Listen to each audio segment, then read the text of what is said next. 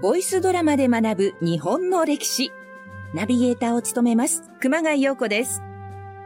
この番組は、日本の歴史の時々で、命を削りながらも懸命に生きてきた人物にスポットを当てて、ボイスドラマとして再現いたしました。このプロローグでは、本編をより楽しんでいただくために、物語の時代背景、登場人物、またその時に起きた事件などを簡単にご紹介するエピソードです。歴史について詳しい方はいきなり本編からお聞きいただいても楽しめる作品ではございますが、それも含めて簡単におさらいしたいなと思われましたら、ぜひこのプロローグから聞いてください。それでは早速シーズン5のエピソードをご紹介していきましょう。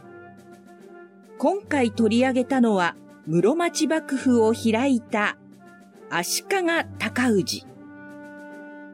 この足利尊氏の全半生の物語となっております。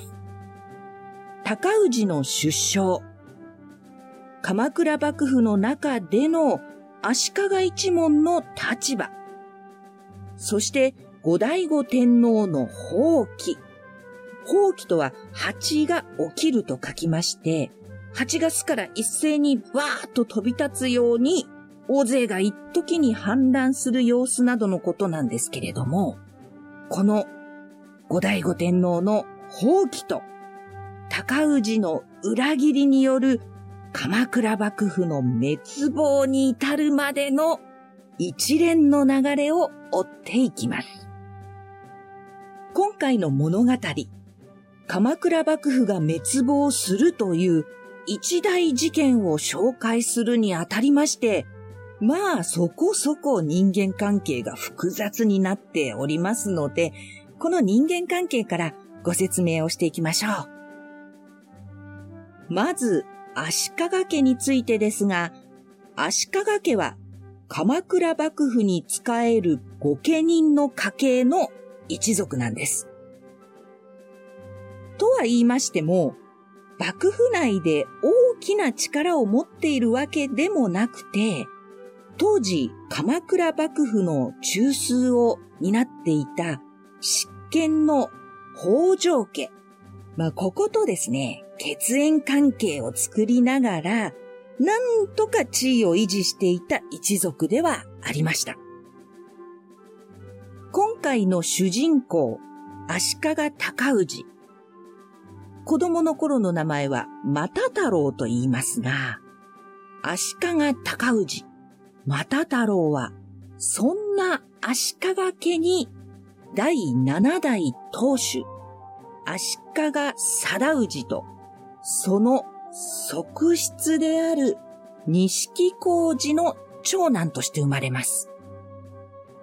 なんと、足利尊氏、側室の子供だったんですね。では、貞氏の性質、まあ、本妻ですね。この本妻はどういう人かと言いますと、名前を釈迦道。立派な名前ですね。お釈迦様の釈迦にお堂の道と書くんです。この釈迦道殿と言いまして、執権、北条家の血縁関係の人間なんです。しかも、その貞氏と釈迦道殿との間には、足利高義という高氏よりも年上の男児を授かっているんです。まあ、ですので、足利家の本流の子供は、この足利高義なんですね。高氏は、足利家の中でも、阿流、まあ、文家の子という存在だったわけなんです。まあ、血縁関係でなんとか地位を維持している足利家の状況を考えると、高氏の父、貞氏としては、何としても北条家から来た正室、釈迦道殿との間の子。北条家の血筋ですよね。この血筋がある高吉に家を継いでもらいたいと思っていたはずなんです。ですので、貞氏からすれば、高氏はそんなに重要ではない子供と言っては申し訳ないんですけれども、まあそんな感じだったのではないかなと思います。しかしですね、そんな境遇の高氏なんですが、同じ錦小路殿との間に生まれた弟がおります。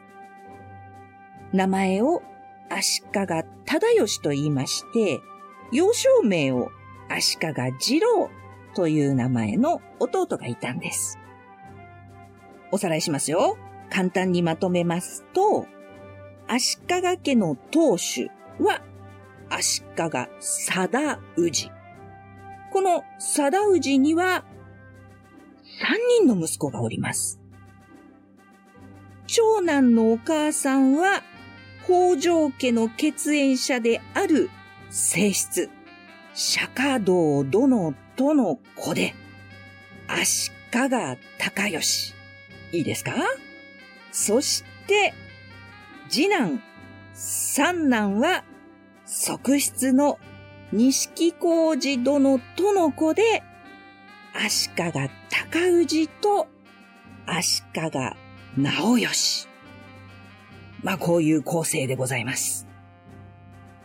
まあこの状況の中、今回の物語は、この側室の子供である高氏と直義の二人を中心として展開されていきます。本来であれば、日陰の存在、本家を支える分家の一武士として生涯を終えるはずだった高氏と直義兄弟ですが、1317年、高氏12歳の時、大きな転機が訪れます。なんと、本家の嫡男、足利高義が若くして亡くなってしまうのです。しかし、足利家としては幸いにも、この亡くなった高吉に、すでに幼い男児が生まれていたんです。足利家当主の貞氏としては、北条家との血縁関係を保つためには何としてもその子が元服するのを待っ、足利の家督を継がせようと考えていたんです。一方でですね、貞氏は、抜かりないですよ。念のため、高氏にも、北条家との血縁関係を結ばせておこうと考えまして、北条一族の、まあこれも文家のですね、森時というのがおりまして、この北条森時の妹の東子。この東子との婚姻を進めるんです。そして高氏は無事、東子との婚姻を済ませて、足利家としては、あとは、高吉の子供が大きくなって元服するのを待つだけというところだったのですが、このあたりから徐々に運命が高氏を歴史の表舞台に引きずり出そうとしていくんです。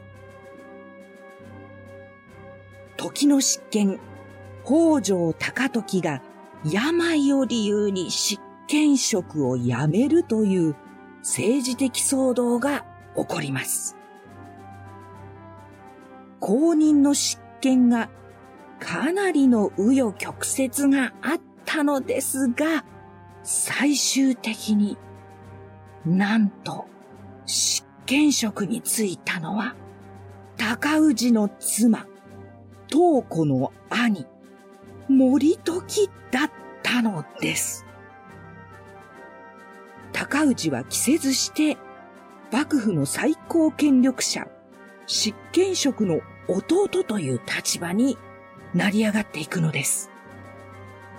さらに、その高氏が名目上だけではなく、実際に表舞台で活躍する一大事件が起こります。時の天皇、後醍醐天皇が倒幕を企てて放棄した現行の変です。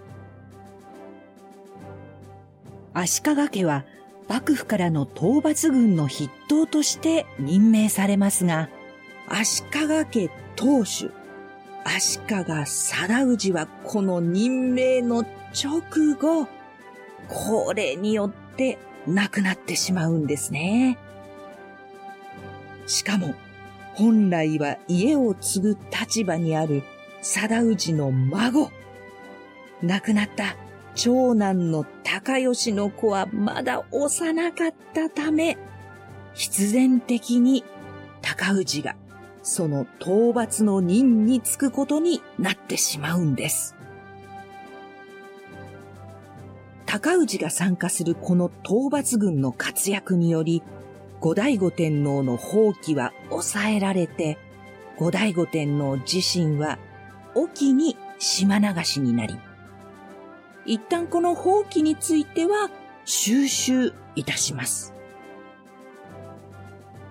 しかし、その2年後、後醍醐天皇は沖を脱出し、戦場山、今の鳥取県のあたりなんですけれども、ここで再び倒幕の反乱軍を立ち上げるのです。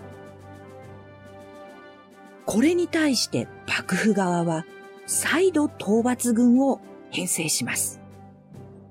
山陽道と山陰道からの二手に分かれて挟み撃ちにしようという戦略に挑みます。この軍に山陰道側の総大将として、またしても高氏が足利家の当主として任命されるのです。しかし、この二度目の後醍醐天皇の反乱、幕府側、山陽道側、抑えることができず、結果として、幕府軍は総崩れになってしまうんです。そしてそれを見た山陰道側の高氏は、なんと、幕府を裏切り、後醍醐天皇方についてしまいます。そして、京都の幕府の拠点、六原短大を攻め落とします。この高氏に呼応する形で、新田義貞が鎌倉で放棄して、最終的に鎌倉幕府は滅亡へとつながっていくことになります。足利尊氏。室町幕府の初代将軍となるこの男の血筋は、決して表舞台に出ることのないものでした。しかし、数々の偶然なる出来事が彼を表舞台に引きずり出し、しかも、その表舞台で高氏は時代の波に翻弄されることなく、逆に時代を動かす側の人間になっていったのでした。新しい時代が開かれる時、そこには必ず己が描いた未来を実現させようと強い志で突き進む英雄がいます。時代は違えど、令和の現代でも学ぶべきことがあるように思うのは私だけでしょうか。足利尊氏、夜明けのバサラ。この副題にも入っております、バサラという言葉。鎌倉から室町時代に流行った言葉でして、意味合い的に派手ですとか、自由奔放ですとか、まあ、常識を外れた行いをする人というような、なんでしょうね。江戸時代で言うと歌舞伎者なんて言われたりしましたけれども、そんな意味合いに近い言葉です。この高氏はバサラと言われるような人物だったのでしょうか高氏は自分の運命をどのように思っていたのでしょうか？そして高氏は心の内にどのような感情を秘め、そして最終的に鎌倉幕府を裏切って天皇側についたのはなぜだったのでしょうか？このあたり歴史上最も波乱のある人生を歩んだと言われる足利尊氏の全半生を本作ならではの解釈も加えながらご紹介していきます。ボイスドラマで学ぶ日本の歴史。シーズン5足利尊氏夜明けのバサラ。どうぞ最後までお楽しみください。本編の各エピソードには台本書き起こしのノートのリンクを貼っておりますのでぜひこちらも合わせてご覧ください。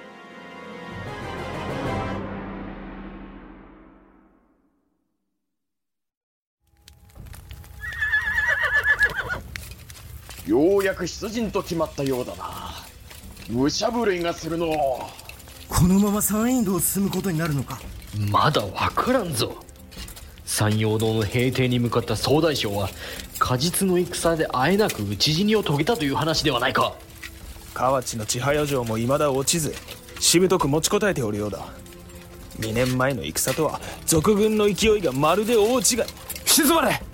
これより御大将のお言葉があるぞ!足利阿尊源の高氏である。皆の者心して聞くがよい。今から我が軍は老いの坂を越えて京の都へ引き返す。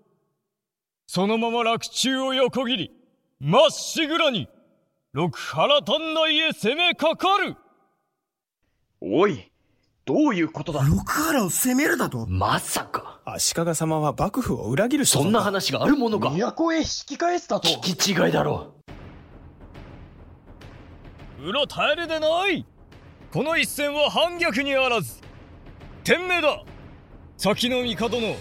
いや今は法規戦場さんの暗宮におわす。万丈の君の直を立て祭り。真として義軍を挙げ朝敵を退治する戦いである。ただいまこの時をもって天朝の進軍として我らは立つ。おお皆の者。あれを見よ。山端だ。源氏の守り神八万大菩薩のお使いが我らが行く道を示してくれるだろう。兄上。いや御大将ご覧なされ。東の空へ向かって、山端は飛んできましたぞ。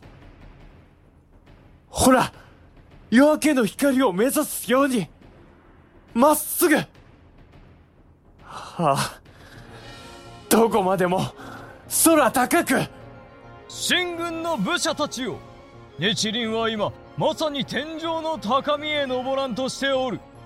いざ、日輪のもとへ向かえ、老いの坂へ進め。朝敵は都にあり都の東向こうの六原にいいな坂東鎌倉の地にこそあり。おおお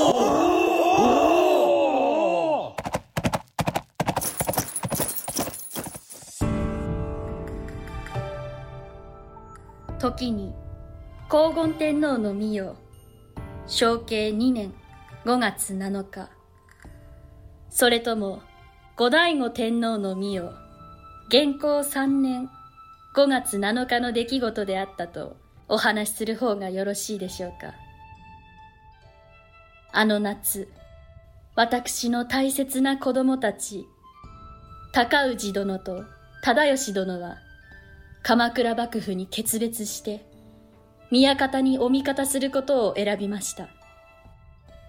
高氏殿が何を思って、お位を奪われ、都を追われた先の帝の直に従い、幕府に反旗を翻したのか。世の中では、様々にその理由が取り沙汰されているように伝え聞いております。交換の風説はどこまでが正しくて、どこからが作り事なのか、天下を覆した英雄なのか、謀反人なのか、後の世に我が子高氏殿の行いはどのように語り継がれてその是非を問われるのか私には考えも及びません。今はただ私が見たことや聞いたこと知る限りの出来事をお話ししたいと思うのです。それがあの子を育てた母としての務めでございますからところね一体いつの頃からあの子の物語を始めるのがよろしいのでしょうか。ご当主として足利のお家を継ぐことになった頃から始めましょうか。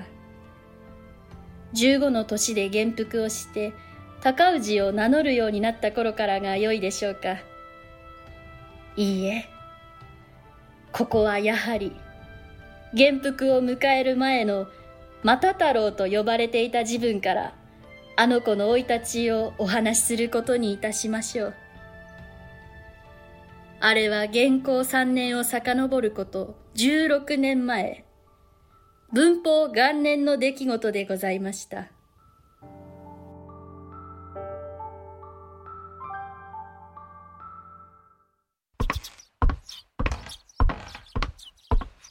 また太郎また太郎はどこだ？どこにおる？お父上、また太郎は乳上をお探しでございますか？さよう。おい、また太郎を見なかったか？いいえ、朝から次郎はここで書を読んでおりました。一人でか？はい。バカ者！一緒におれと前にも申し付けたはずだ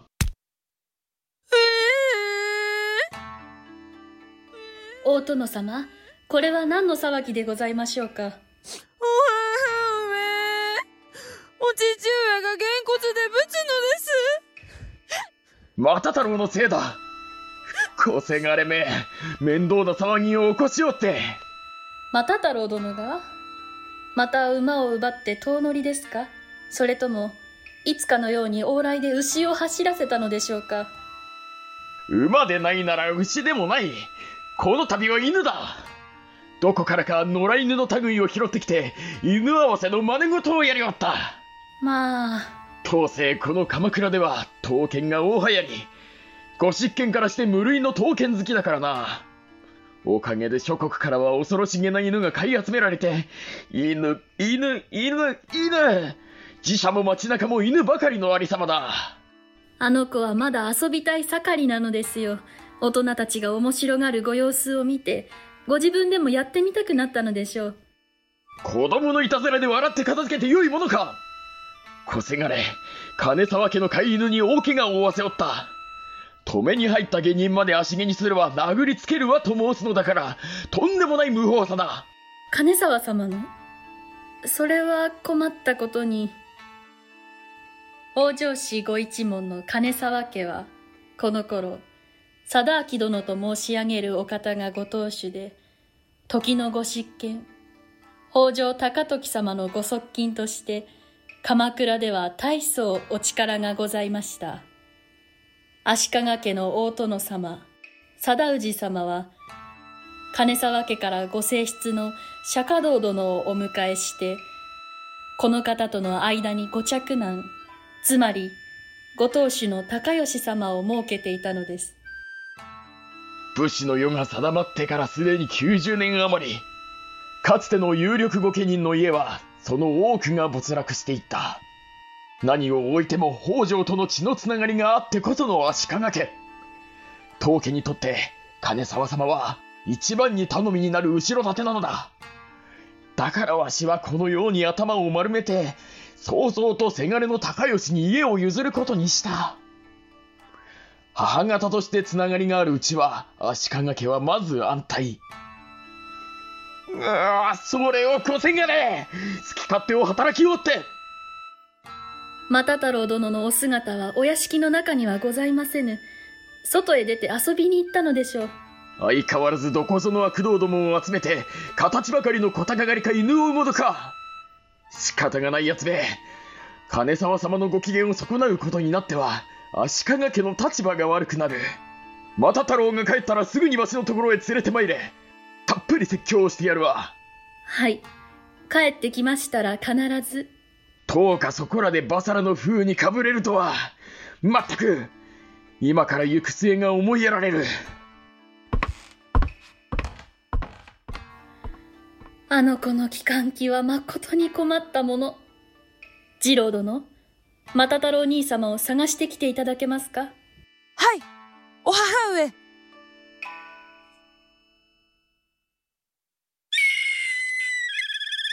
だ鹿が出たぞ。こっちに向かって突っ込んできやがった。いやおバカ獲物が向こうから出てきたのだぞ。逃げるやつがあるか。追いますのはこちらの側だダメだ。動きが速くて全然当たらねえよ。よく狙っているんだ。手負いの獣はかえって危ない。死に物狂いになって暴れるからな。よしいいぞ。逃げる先はお見通しだ。お前は野良子か。逃げてきたんじゃない。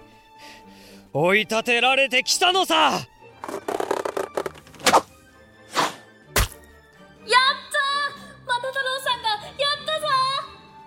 っげえこんな大物今まで仕留めたことがない。私だけの力で仕留めたわけじゃない。こいつの助けがあったおかげだ。野良子偉いぞ。この狩りでの一番のお手柄はお前だよ。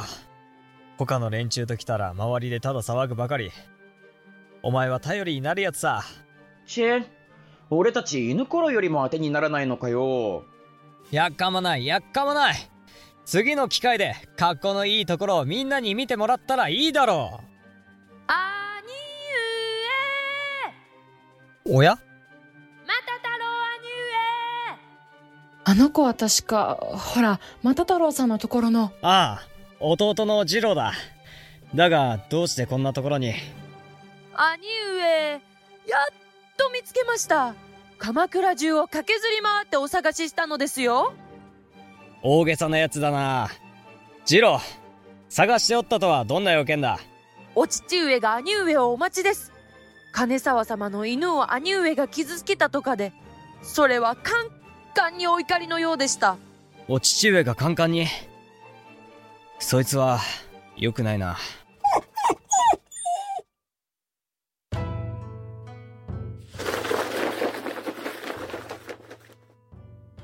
ああ鳥はいいな。どこへだって好きなように飛んでいけるのだから。ここでしたか又太郎殿。母上。夕げの支度が整いました。屋敷の中へお戻りなさい。いらない。次郎殿から司祭は聞いています。今日は皆で巻き狩りに出て馬を走らせ見事に鹿を射止めたのですね大変なお手柄です。さぞかし疲れたのではありませんか？疲れた。でも今は何も食べたくない。そのように拗ねるものではありません。先ほどまで大殿様は長いお叱りのようでしたね。はい。足利のお家に迷惑をかけるなと。許しが出るまでは表に出るなとのお言いつけです。大殿様にあなたはきちんと謝ったのですか？謝るものか。私は悪さなんて何一つしてない。誰彼構わずにギャンギャン吠え立てて噛みつこうとするから私と野良コートで止めに入っただけです。あの犬を連れていた連中はそんな様子を面白がるだけでやめさせようともしなかった。そうでしたか。母上。父上は私をお嫌いなのでしょうか。私は足利のお家にとっていなければよかった子供なのでしょうかおやめなさい。そのように考えるもので弓はや馬や立ち使いの稽古を積んでそれを皆に見せてやると大変に喜び私を褒めてくれるのです。ところが父上だけはそんなことはやめろ。キューバの道は見せ物ではないと申して私をお叱りになる。どうしてでしょうか？大殿様がお認めにならないのは武士の子として力や技に不足があるからではございません。あなたのお振る舞いがいたずらに騒ぎをもたらすことを危ぶんでおいでだからです。どうして？母上どうしてなのですか？お聞きなさい。足利の今の殿様高吉様はあなたのお腹違いのお兄上。殿様のお子たちも北条のお血筋をやはり母方にお持ちです足利の安泰のためにも殿様のお子がお後をお継ぎになることでしょう。又太郎殿とはお立場が違います。又太郎殿と次郎殿は大殿様と足利のお家に女房としてお仕えしてお手がついた私との間に生まれたお子たち。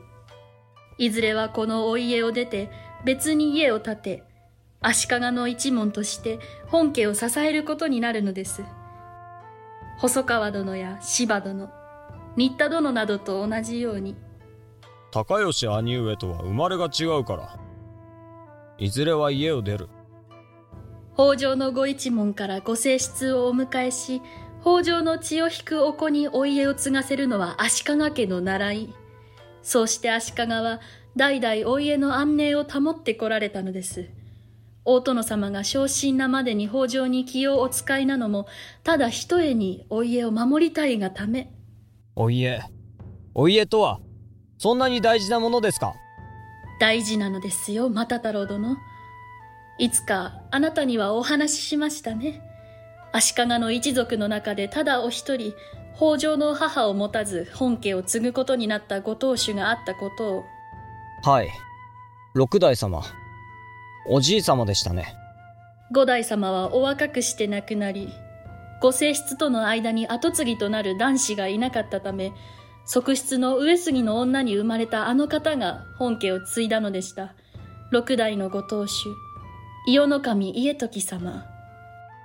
あなたたちのおじい様は時のご執権の覚えめでたくそれはびびしく凛とした武者ぶりでございました。ですがおじい様のご最後は？さようです。お腹を召されました。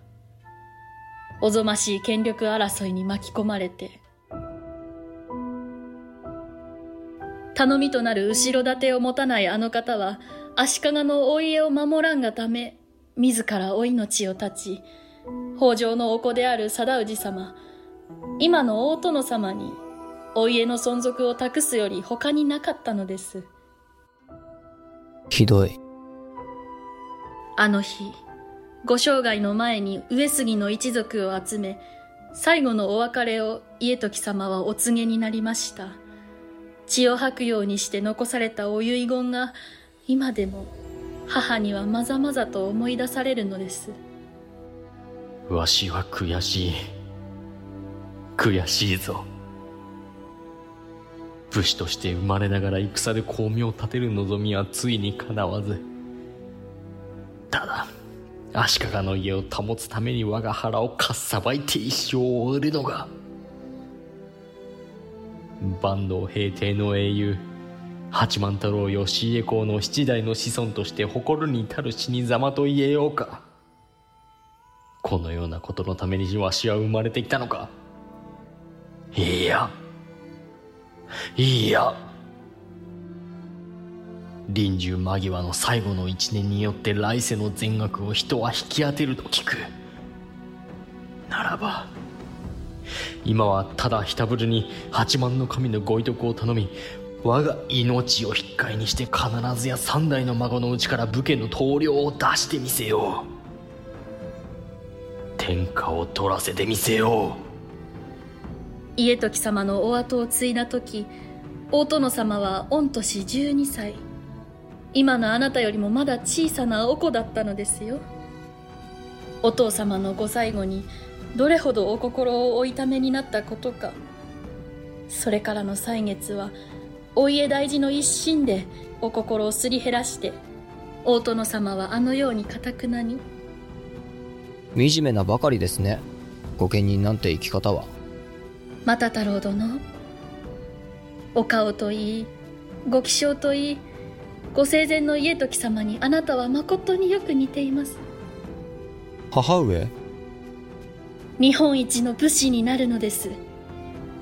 家時様の三代の孫として誇りにできる誰よりも強くて惜しい男となってください。又太郎殿あなたでしたらそれができます。できませんよ武家の棟梁どころか私や次郎は足利のお家を継ぐことさえ叶わない。大人になったら家を出て兄上たちを支えると今から生き方が定まっているのでしょう。又太郎殿と次郎殿は足利を父に持ち上杉を母に持って生まれてきたお子。あの方と同じ上杉の子。家時様の末後の願いを受け継ぐのはあなたたちを置いてはないのですよ。おじい様のように生きてくれ。と母上はおっしゃるのですか。それではいつか自分で腹を切らなくちゃならない。家時様が願ったように生きてほしい。そのように申し上げているのです。家時様に代わって日本一の武士になって足利の家の習いに縛られることのない誰よりも強い武士になってそれがあなたたちの母の願いなのです。夢のようなお話だ。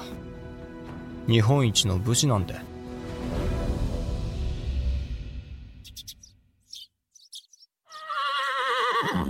しー静かに。あれよっと。それそれ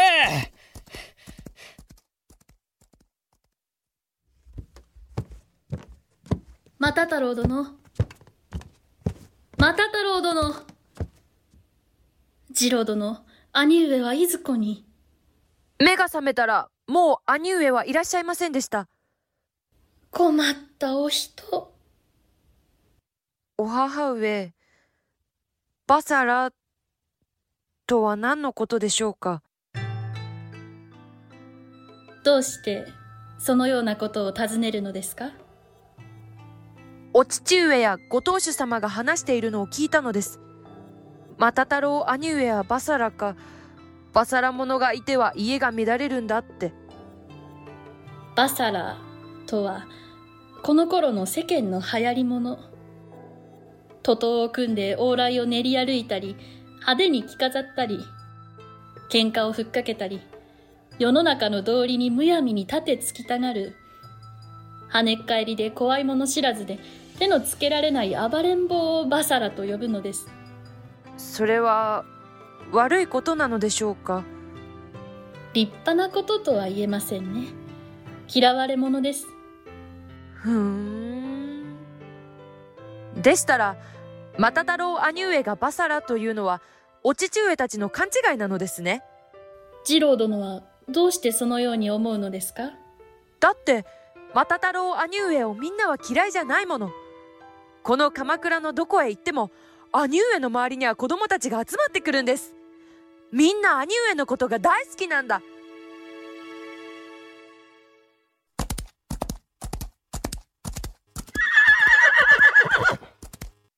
ちえ、どんな馬を走らせても一番乗りは又太郎か？やっぱり又太郎さんにはかなわないや。よく晴れていて気分がいい。せっかくだから、このまま江ノ島あたりまで遠乗りするか。銭ならほらここに持ってきたお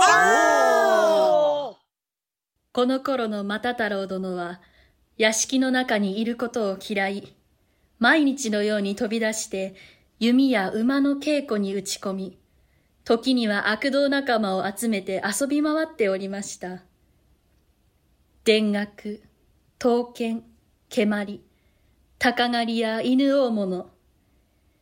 誰に対しても明けっぴろげで気前が良くて、時には命知らずに振る舞ってみせる又太郎殿は、足利家の大人たちからは煙たがられたのとは裏腹に、子供たちの間では大層人気があったようです。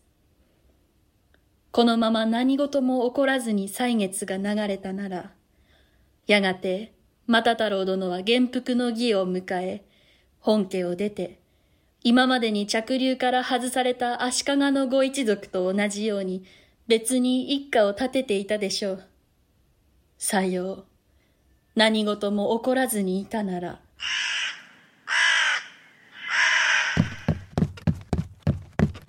大殿様、一大事、ご当主の一大事でござる。何と申したせがれが、高吉が見まかった。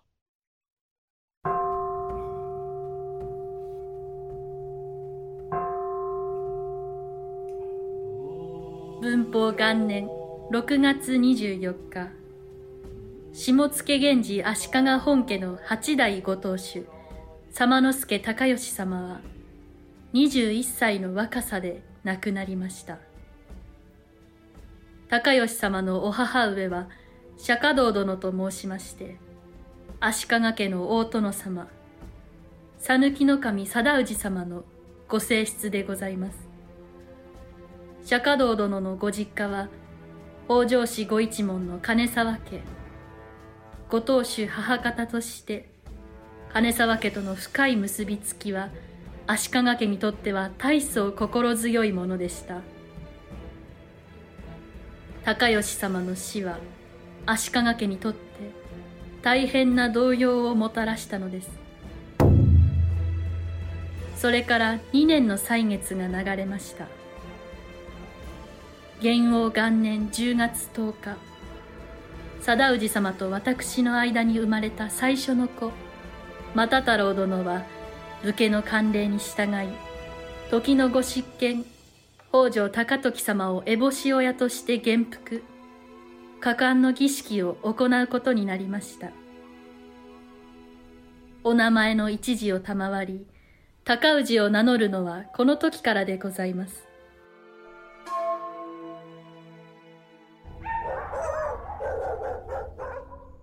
十五位の下を除釈。自分の太夫に任官。私の名から一時を与えて、足利阿尊源の高氏か。その方、今日をもって、鎌倉武士、足利高氏となったわけだ。まずは、めでたいと申しておこう。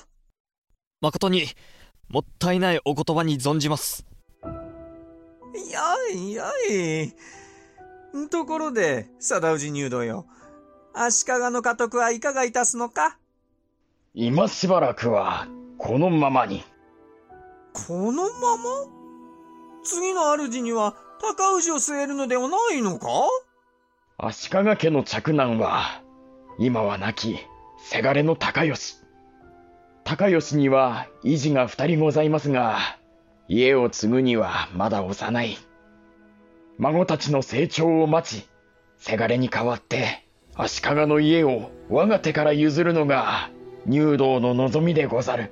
筋から言えば入道が申す通りだが、私はてっきりこの度の元服で足利の跡継ぎが定まったものと思っておったぞ。うん、なんだ、つまらんな。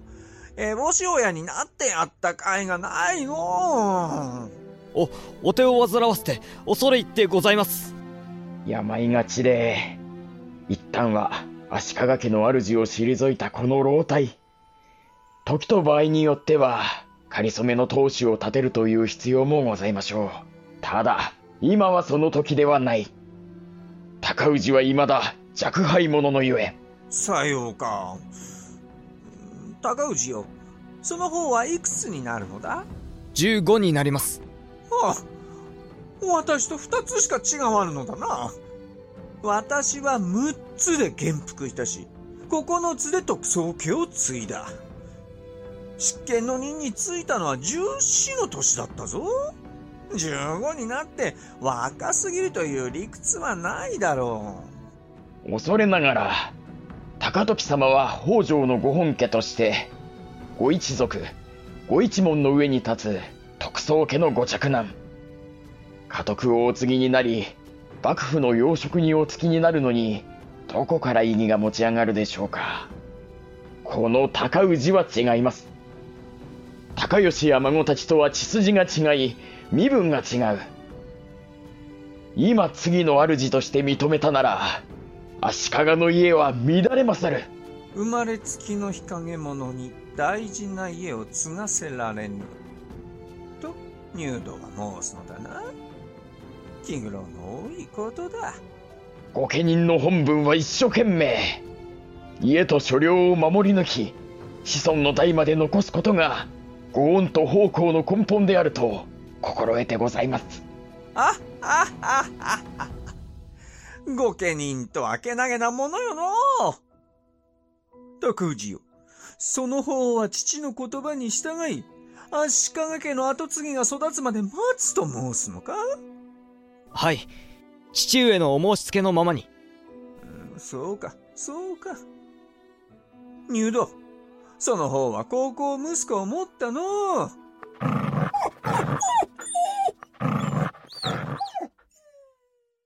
ご執権、勝ち負けは見えたようです。もうやめさせては。よいよい、捨ておけ。まだ小競り合いではないか。しかし、このままでは劣勢のあの犬、噛み殺されますぞ。犬合わせはな、生きるか死ぬか死に物狂いになってからが面白いのだ。最後の最後まで、どのような見せ物になるかはわからぬのだからな。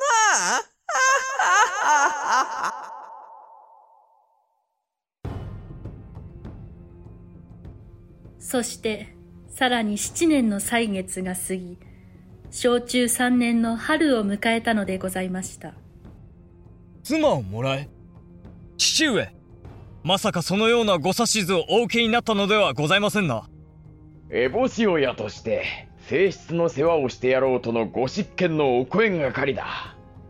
当家にとっても損はない。北条一門との血のつながり。後ろ盾があってこその足利のお家。花嫁選びはご執権にお任せした。私に相談もせず、話をお勧めになったのですか？お前の考えなぞは初めから尋ねておらん。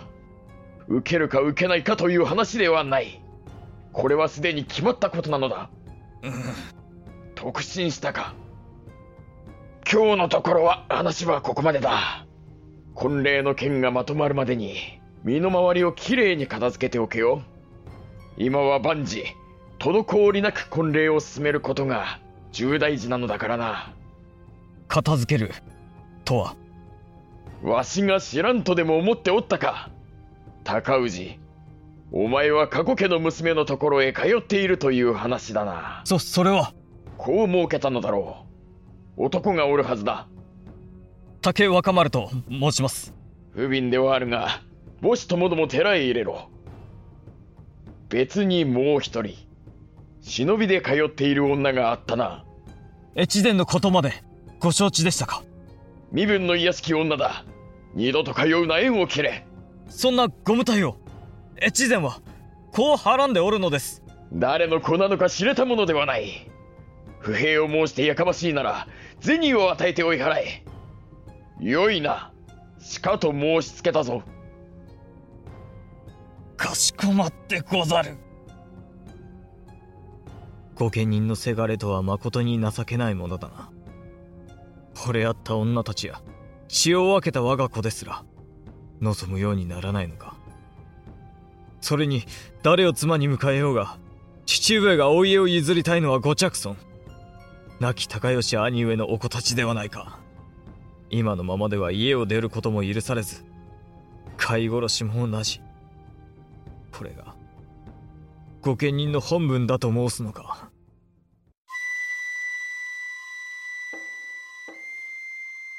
その後高氏殿の婚礼は守備よくお話がまとまり、赤橋家からご正室を迎えることになりました。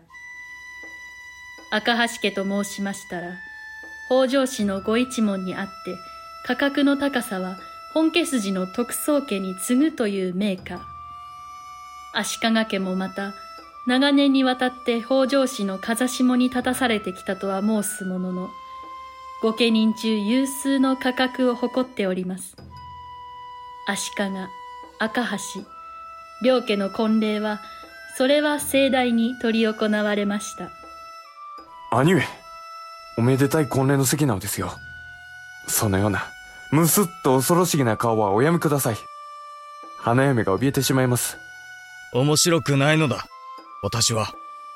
なぜなのです御家人のご性質として、もうこの上は望めないというほどの名家の姫君をお迎えするのではございませんか。釈迦堂殿のご実家と比較しても遜色はない。どんな不足があると申すのですか不足も何も、私は花嫁の顔すら目にしたことはない。大層お美しいお方です。兄上にはもったいない。忠義よ。実際にお前はその目で見てきたのか町の評判です。ああ、赤橋家のご当主がお見えになった。ごめん。武蔵の神森時である。こうして高氏殿と向かい合い、間近で話をする機会は初めてでしたな。本日をもって、足利と赤橋は縁続きの家になった。以後、ご講義を何とぞ願いたい。ご執権のお声がかりとはいえ、まさか赤橋家から妻をいただくことになり、この高氏、己の耳を疑いました。失礼を承知でお尋ねしたいが、赤橋の方では、縁組の相手が私で、誠に良いとお考えなのですか？高氏殿は実直なお方だ。生来のへそ曲がりなのです。名家名家と誇ったところで、価格が高いばかりで、今の世では大して力を持たないお飾りのようなもの。足利の方こそ、赤橋の加盟に大きな期待をかけると、当てが外れてがっかりということになる。今のうちに断っておきますぞ。はあ。我が父にはそのように伝えておきましょう。ご執権のお考えならまず察しがつく。お気を悪くされては困るが、足利の後月には亡き高吉殿の意地があり、将来ご着尊を差し置いて、高氏殿が家を継ぐ見込みは薄い。婚礼は家と家と血の絆で結ぶもの。剣能な相手に力をつけさせぬうちに、赤橋家の娘を片付ける先にはちょうど良いとお目をつけたのだろう。なんと、それでは体裁の良い厄介払いではござらんか。いや、考え違いをなさるな。ご執権の目論みが何にせよ、この婚礼がまとまったことを私は嘘偽りなく歓迎しておるのだ。誠でございますか。私は兄として、属性の醜い企みや争い事から妹を遠ざけておきたかった。高内殿、東子のこと、よろしく頼みたい。やがて、海添の老女に手を引かれて、びびしく化粧した花嫁が、婚礼の場に現れました。これは驚いたお美しいとは聞いておりましたが、まさかここまでとは。いや、まさに聞きしに勝る。いかがか、兄上。ああ、ああ。姫、今私を見て、確かに笑いましたな。そんなにおかしな顔でしたか？いいえ、お殿様が、私が頭の中で勝手に考えていたような恐ろしいお姿ではなかったと知って、何やら拍子抜けするような思いがして、おかしくなったのでございます。鬼の花むことでもお考えでしたか？お殿様のお噂は、かねがね聞き伝えに存じておりました。ほう。私の噂とは、一体どのような？バサラ。え？足利の小せがれは手のつけられない暴れん坊。跳ねっかりで怖いもの知らず。弓も馬も達者で誰にも負けたことがないと。いつの話なのだその自分と申したら、私がまだ元服する前。それどころか、高吉兄上がまだお元気だった。子供たちはみんな噂好きなのです。鎌倉中の出来事が噂話になって、赤橋の屋敷には聞こえてきます。あの頃の鎌倉の子供たちはみんな、足利家の又太郎様に憧れてきました。まさか、そんなことは。子供たちは誰だって強いお方が好き。私も強いお方が大好きです。なるほど。あなたは、変わったお人だ。弱いお方は嫌いです。育児のないお方は大嫌いです。では、これからは東子殿から嫌われない男として振る舞えるように、せいぜい心がけるとしよう。高氏殿と東子殿の婚礼からしばらくして、鎌倉中を騒がせる出来事がございました。やれやれ。これだけの人数をよくもかき集めたものだ。アリの這い出る隙間もないというやつかね。新執権が襲われるという風説が、鎌倉中に広がってますからね。金沢様が恐れて、お味方を集めるのは仕方がないでしょう。執権職を任されなかった、お歴々の腹いせだろう。元はといえば先のご執権。高時様のわがままから始まった騒動のはず。執権の任を別の者に押し付けたお方でなく、執権の任を押し付けられたお方が恨まれるというのは、少々筋が通らないではないか。まさか、特捜家に逆らうわけには。北条一門のご本家です。いずれにせよ、お身内同士の内輪もめには違いない。他の家の喧嘩の巻き添えはごめん被りたい。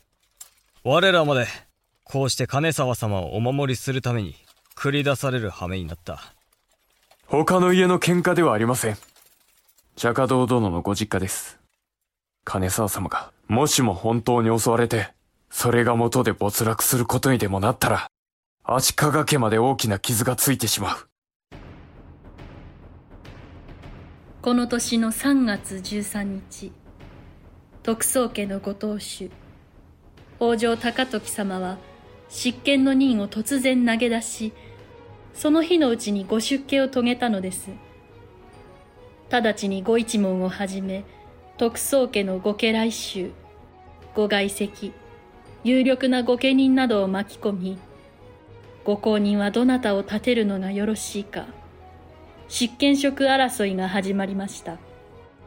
そんな中で、高時様は、御家来衆と図り、執権職への就任を金沢貞明様に命じられたのでございます。このご裁可を良しとしない者は数多く、時を置かず、抗議の意思を表して、大勢がご出家なさいました。新任のご執権が襲われるという風説が鎌倉中に広まったのはその直後からでした。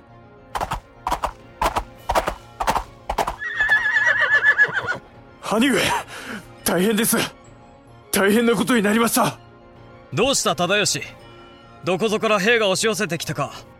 金沢様がご執権から降りてしまいました。事業はすでに受理されたという話ですなんだって？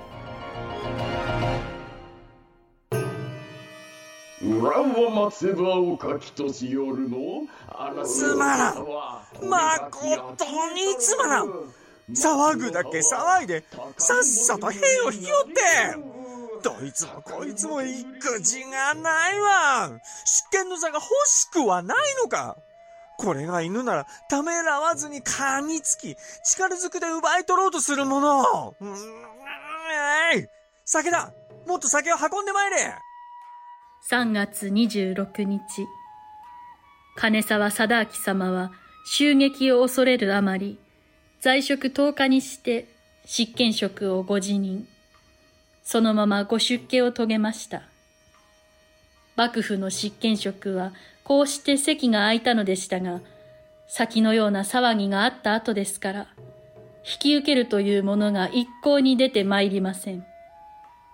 執権職不在のまま一月近くが経ち、4月24日に至って、14代高時様、15代貞明様に代わる新しいご執権が、ようやく就任の運びとなったのでございます。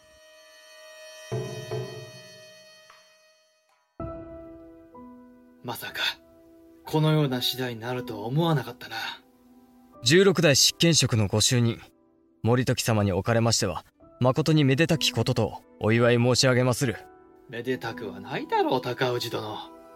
無益な争いに巻き込まれることを危ぶみ、どなたにも組みせずに様子を伺っておったが、おかげで貧乏くじを引かされた思いがするわ。いつまでも開けてはおけぬからと、執権職をこうしてお引き受けはしたが、どれだけのことが私にできるのか。何を心細いことを？心細くもなるというもの。今や幕府は形ばかりで、実権はほとんどない。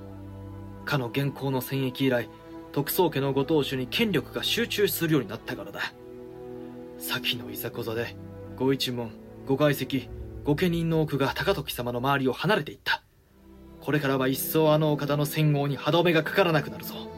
それにしても高時様は執権職をどうしてお辞めに？執権職に誰がつくかで、徳宗家の相続をどうするかは大体定まってくるだろう。高時様のお子には若御前様があるが、ご正室との間に生まれたお子ではないのだ。後継ぎに立てるとなると、これをよく思わない者たちはこぞって悲観の声を上げる。今にして思えばあのお方は、ご辞任によって執権職争いの騒動を引き起こし、煙たい者たちをまとめて周りから追い払ったのだな。さような企みのために皆が振り回されたのですか？私とで若御前様が元服するまでの中継ぎつなぎというだけの執権のお役だ。先の金沢様の一時でも明らかな通りどこで足元を救われるか知れたものではない。森時様のお力ではどうにもならないとおっしゃるのか？これからは高氏殿。あなたは東大の執権の縁続きというお立場になるが果たして足利家にとっては良かったかどうか。だがたとえどんなことがあっても妹をくれぐれも頼むぞ。承ってござる。この4年後、高氏殿と東子殿の間に、それは玉のように愛らしい赤子が生まれたのでした。おおこれは元気の良い赤子ではないか 母上によく似て負けん気が強そうだないいえ。お殿様に似たのでございます。男の子ですよ。そうか男の子か東子よく産んでくれた立派な名前を考えて差し上げましょう。このお子のために。それはもう決めてある男が生まれたら千住王と名付けようと考えておったどうだ？千住王。とても良いお名前でございます。それでは私は必ずやこのお子をお名前に見劣りすることのないお殿様の後継ぎとして恥ずかしくのない武者に育ててみせます。後継ぎかそうだな私にも後を継がせる男の子ができたのだな。どうなさいました？お殿様、そのように涙ぐまれて。いや後継ぎはこうして生まれてきたが私には後を継がせるような家の方がない。それを考えると情けなくなってな。何をおっしゃるのですか？お家がないなら、でしたら、お殿様が手ずからお作りしたらよろしいではありませんか？私の手で家を作る。そうです。このお子についていただくために、新しい、これまでにないような、ご立派なお家を作ってください。お殿様と、私と、それからこのお子の将来のために、私の家。我が子に継がせるための新しいお家。か。それは元徳三年の夏、千住王殿のご誕生から一年が経つ頃の出来事でございました。天下の安寧を打ち破る途方もない異変の一報が鎌倉に伝えられたのです。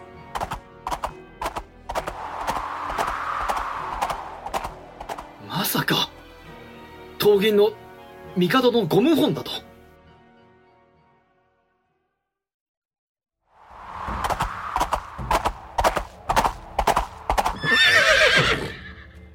なんと申した東銀の帝にゴム本の企てだと？執権森時、その知らせは確かなのだな？さようでござる、高時様。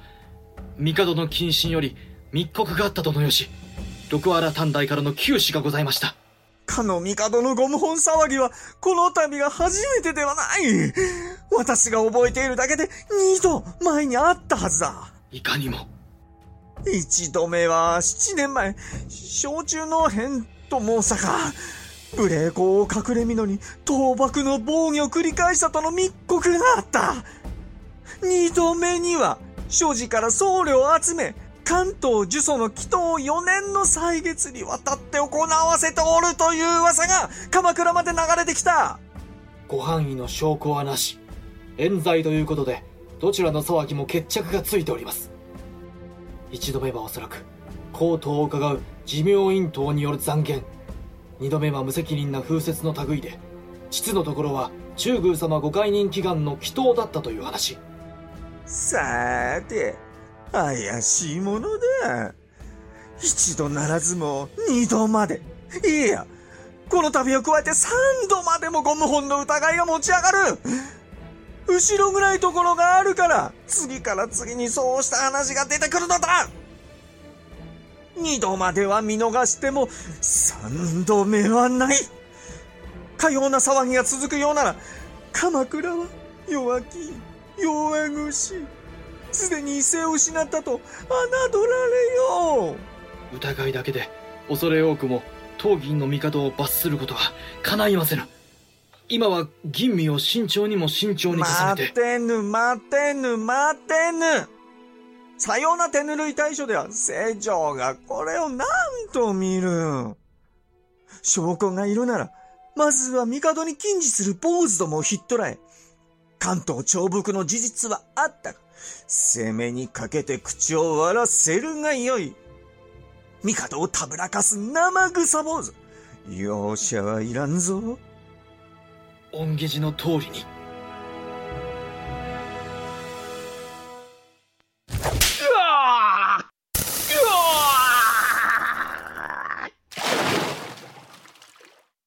執権。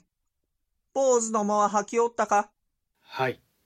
直情によって長木の方を行ったと認めました。倒幕の防御に参加した公家たちの名前もことごとく明らかに。殺せ、殺せ、殺してしまえ。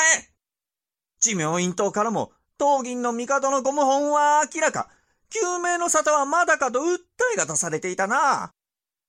短大に命じて、鎌倉にあだなす者どもを都から一掃してやるのだ。改元？試験それは誠か？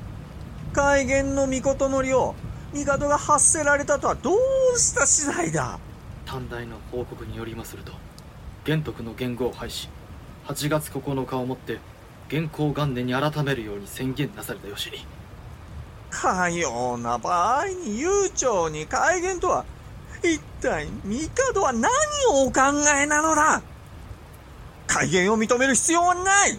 帝のりを突き返せ。恩下寺の通りにかの帝がご在位の間は天下の性質はないようだ。直ちに投資を都へ使わして上級の乱の洗礼に従い帝はご敗恩国へお移し参らせる。三千も兵をつけてやったら幕府の部位に触れ上がってまさかのお手向かいはなさらぬだろう。では高時様帝のお後はどのように？東銀の帝は大覚寺党のお血筋へ寿命院党の皇族からお選びしたらよい。帝の代わりになる者くらいいくらでもおる。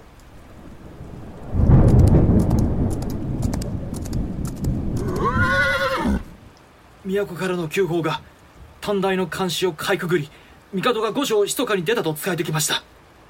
帝を取り逃がしたのか？短大は、投資は、えー、一体何をしておったん？三千の兵を連れて行ったのは何のためだ？目下北方南方の両短大では手を尽くして帝のお行方を探索しておりまする。帝は往生には悪い。草の根分けてもお行方を突き止めよう。鎌倉の一心にかけて何としても逃すでないぞ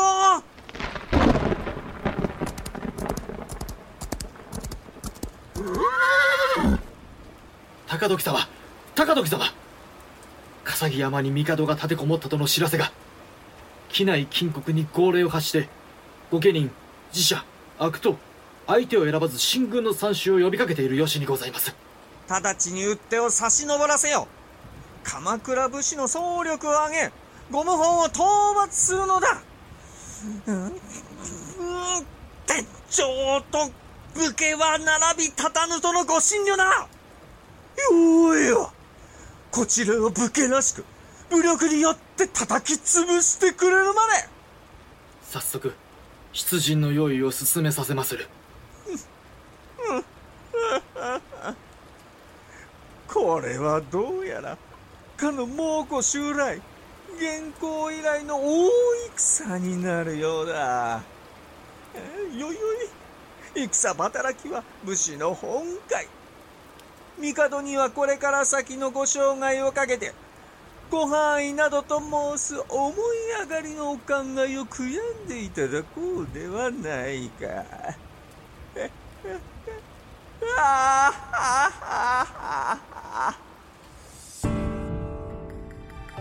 時に元徳三年八月それとも改元の御事のりに従い元寇元年の出来事とお話しする方が良いでしょうか。時の帝送り名を五醍醐と申し上げる帝は三種の神器を携えて御所を出ると南の笠木山へ臨行になり鎌倉幕府討伐を天下に号令なされたのです。後の世に、元寇の乱と呼び習わされる戦乱のこれが始まりでございました。西国討伐に使わされる武将は、北条一門、御家人を合わせて63人。坂東5カ国から兵を動員して、これらを従える大将軍に任命されたお方は、まずは、おさらぎ六つの神殿、金沢馬之助殿、東東美左近の大夫殿、そして、足利讃岐入道殿。ご執権、お待ちください。我が父貞氏は、この秋から病みつき、伏せっております。屋敷から外へ出ることさえ、ままならぬありさま。出陣を辞退する、ということはできませぬかできぬ。高氏殿。これは徳宗家の強いご意向なのだ。徳宗家高時様が。高時様お一人に限らず今の幕府では万事が洗礼。型のごとく司祭なく。でよしとする評定がまかり通っておる。洗礼に従い形式通りにやっておれば対価はない。という考え方だな。洗礼。森時様洗礼とは何のことです？上級の乱だ。かの後鳥羽上皇のゴム本の折東海道大将軍として10万騎を従えて成長し、討伐にあたって対抗があったのは他でもない足利家のご当主だった。だから、足利一族から大将を出すことは吉礼なのだと。陣中で見まかるようなことになったら、吉礼どころでは済みませんぞ。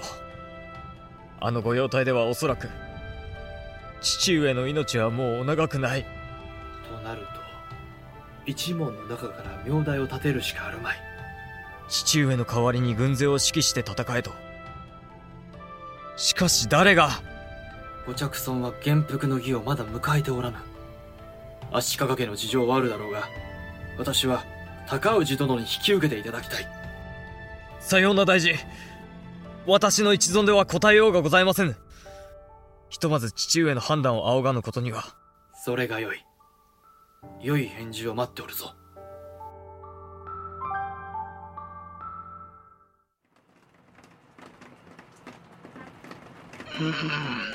さようか。この貞氏が、西国征伐の大将を任されたか。お受けになるのですか、父上。万余の軍勢を従える大将軍の大役、名誉、重責。鎌倉武士として、御家人として生まれてきた上は、まさに一斉のご奉公となる。この重大事をどうして拒めるものか。足利家を守るため、ですか？他にどんな理由がある？御家人の本分は一生懸命、家と所領を何としても守り抜くことだ。しかし、この体が動かぬ。父上、お体に触りまする。どうかお気を静めに。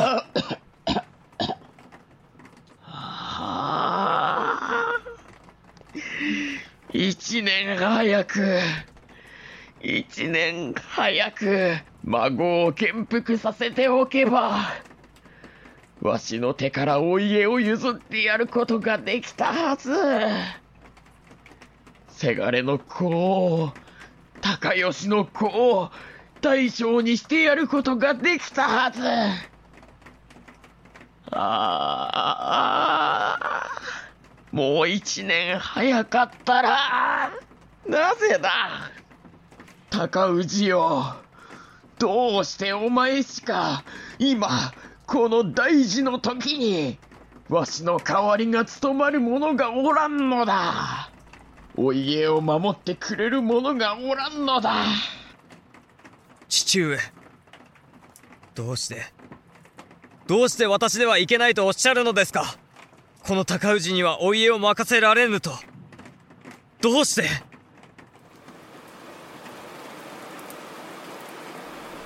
ているからだ。似ている？誰に？父上だ。お前たちのおじい様だ。おじい様。家時様に。そんな。わしは怖かった。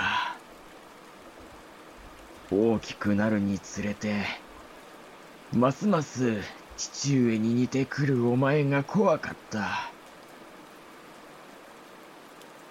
わしが十二の年、父上は自ら腹を切って死んだ。お前の顔を見るたびに、わしは父上を思い出す。似ているのは当たり前だ。足利の男を父に持ち、上杉の女を母に持ってお前は生まれてきた子。わしの父上も、やはり、同じお血筋だったのだからな。母上から何度も教えられました。小さい頃から、ずっと。そうか。では、父上の今はのお言葉は聞いておるな。三代の孫のうちから、武家の棟梁を出してみせると。あれはな、足利の家に父上がかけた呪いなのだ。お前と弟は、父上の呪いを受け継ぐように生まれてきた。足利家の呪いを、私たちが。お前たちは、足利の家をいつか危うくする。それがわしは怖かった。わしの父上は、自陣することでお家を守ったが、お前たちが同じことをやったところで、やはり、お家が助かるかはわからぬ。父上がお命と引き換えに守ったお家を、誰にも潰させてはならない。うわああ高氏、お前のせがれ、千住王と申したか。はい。お前の血筋が父上と同じなら、あれの血筋はわしと同じだ。しかし、わしと同じ思いをさせてやるな。幼くして、手でなしとなり、どれほど心細かったことか。父上。御家人の本分は、一生懸命だ。忘れるな。何としても、足利家を守れ。お前の子や、孫たちのために、お家を絶やすな。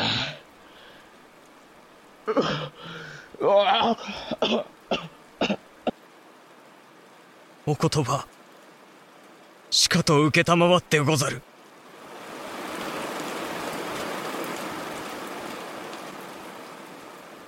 西国追悼のご出陣を前にした9月5日、下野源氏足利本家のご当主、讃岐の神貞氏様は、亡くなったのでございます。秋杯が末にならさかや。執権、それは誠か？西国出陣の事態を足利家が申し出てきただとはい、高時様。足利家当主病没につき、一門は門に服したばかり。紀中の出陣ははばかりがあり、この度ばかりは何卒ご容赦願いたく、とこのように。ならぬならぬ戦を前にそんなくだらん理屈が通用するか。大事の前の生事だ。どうでもいいことだ。当主が死んだと申すなら、代わりの主を直ちに立てよ。御家人は御家人としてただ奉公に尽くせばよい。と、足利に申し聞かせておけ。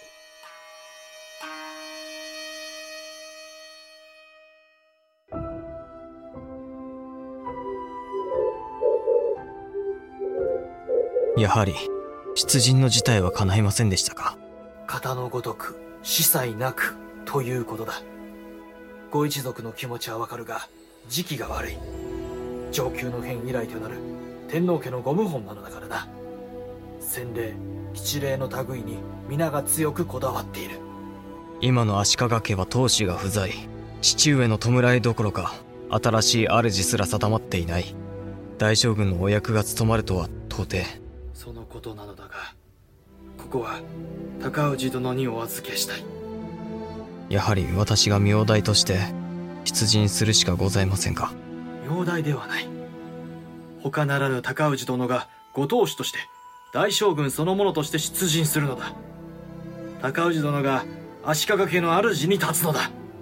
私が大将軍に足利の主に滅相もない森時様いきなり何ということをおっしゃるのですか？私の妹婿だからひいきで申したのではない。今の足利家を任せるに足る者は高氏殿を置いてはない。なるほど。筋から申したらご着尊を減服させて直ちに家督を継がせるのが正しいだろう。しかし今は気球の時。間違いが起きては困る。にわかに減服したばかりの子供を一手の大将に据えることはできない。本来なら私はお家を継ぐ立場ではない厄介者ですよ。そんなものが主になろうものなら納得のできないもの面白く思わないものは多いはず。高時様はそれに北条の一番は私から何としても解き伏せる。今は足利の力を皆が頼りにしているのだ。この戦が終わるまで平穏が世に戻るまでは足利家を高氏殿に預かっていただきたい。この通りだ。力になってくれ。私が足利のお家を継ぐ。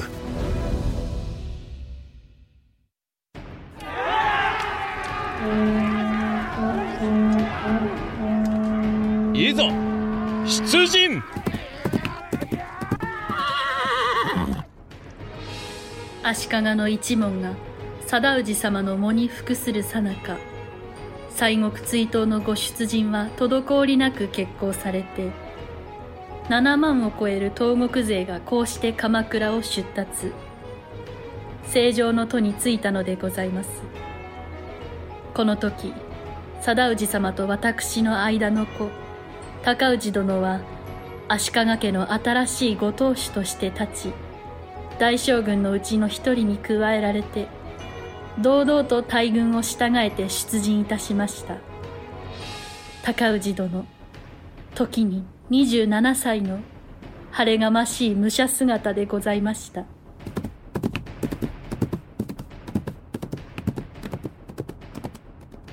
六代様家時兄様ご覧いただけましたか？私のお子はあなた様の三代のお孫は立派な武者としてお育ちになり大軍の将を任されて今こうして出陣を飾ることが叶いました。私はあの子を家時兄様のお孫として恥ずかしくない武士に育てることができたでしょうか。家時兄様の思いを受け継ぐ武士に育てることができたでしょうか。こら千住おとなしくしなさい。お殿様がお留守の間、お家の主はあなたなのですからね。高氏様、どうかご無事にお帰りください。お留守の間、当子はお殿様のご分を信じて、千住王と共にこの家をお守りします。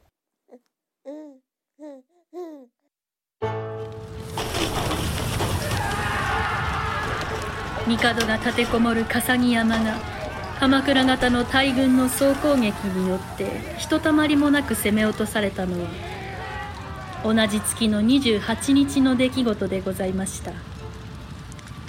こうして帝は都へ連れ戻されたのでございます。ゴム本に呼応して倒幕の兵を挙げた宮方の勢力も鎌倉方の前に相次いで討ち取られ最後に河内の下赤坂城が落ちたことで元寇元年のゴム本にはひとまず鎮定されたのでございました。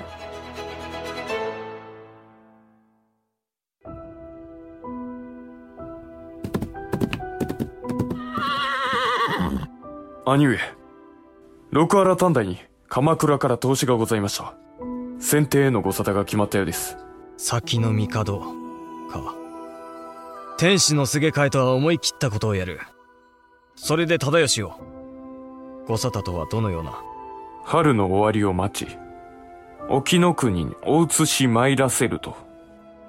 形の上では、五千校の戦時を新しい帝から賜る、という話でしたね。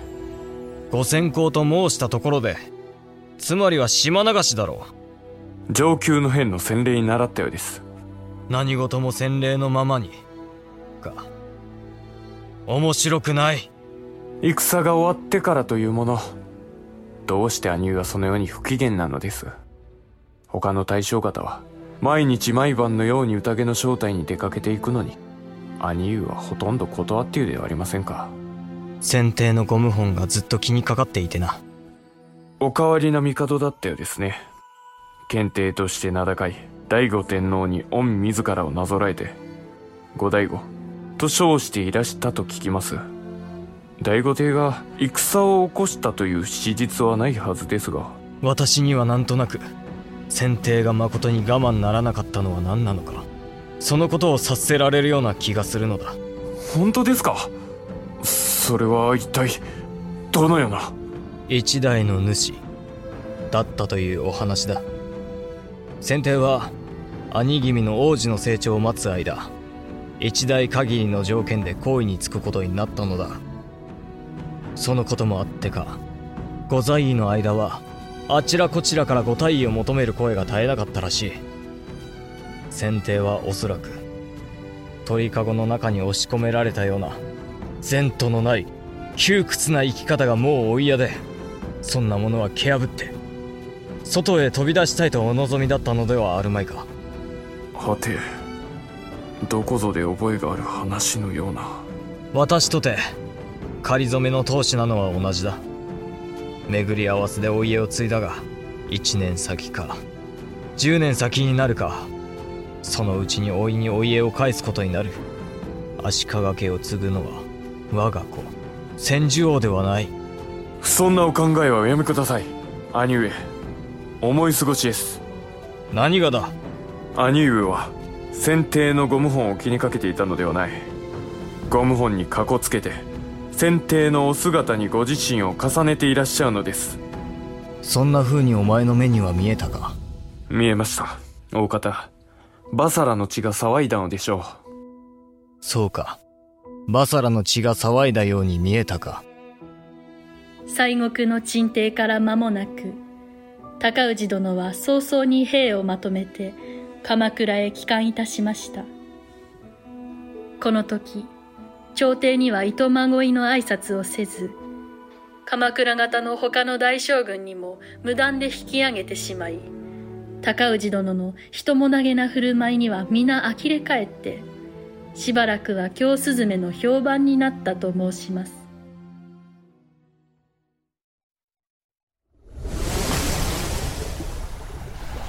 ゴム本が鎮帝されてから半年の後元徳4年3月後醍醐天皇はお位を失い先の帝として沖の国へご先行になりました。沖の仮御所は大層粗末な造りで先帝の周りに愚舞する人数とてわずかばかり。それは寂しい島暮らしでございましたが先帝は倒幕のお志をいよいよ盛んにしてご拝所の中に段をお設けになりごまを炊き僧侶に代わって御自ら関東重複の手法を朝に夕に執り行われたというお話です。不気味な大噂は人から人へ口づてに沖から海を越えて出雲へ京の都へそして遠く鎌倉の地まで伝わってまいりました。ガナハチビナヤカガナハチビナヤカ悪人悪行側出退散。超敵覆滅恩敵重複相模入道よ。北条が子孫。高時法師よたとえ陳から三種の神器を奪い属性の位を奪おうとも。今なお天道は陳と共にあると知るがよい。関東は獣医なり。天下の慣例しかるべからず。ガナハチビナヤカガナハチビナヤカ我らも持ちたる愉尺八を快愉快褒美にすれこのひたたれを取るがよい。ではそれがしも。私は大口仲間を与えましょう。湿気盛りときよ。その方も何か田楽の者らに褒美として投げてやれ。おたわむれが過ぎましょう高時様。近年は不作続きで御家人百姓は今や疲弊の極み。かような時に田楽見物にうつつを抜かすようでは上に立つ者として下々に示しがつきませぬかような時だからこそ田楽どもを呼んだのだ。歌って踊って他の神を楽しませて豊作を願っておるのよ。これは記者だ。錠剤だ。神仏への記者を惜しんで天下の安寧を保てようか。しかしおのずからわきまえがございましょう。ああ、わかった。わかった。うんところで、執権。その方は何の用で参ったのだ？改元のご沙汰をいただきたい金利からも督促の使者がございました改元？うん、そのことなら、当家の執事と相談いたし、良きに計らえばよい。つまらんことで煩わせるな。ご執事と決めればよろしいのですな。されば、森時はこれにてごめんつかまつる。ああ、行け、行け。京ざめではないか。酒がまずくな。る。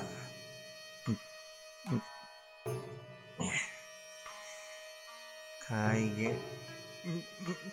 改元と申したら、さっきの帝も玄徳をやめて現行の元号に改めようと執着しておいでだったな。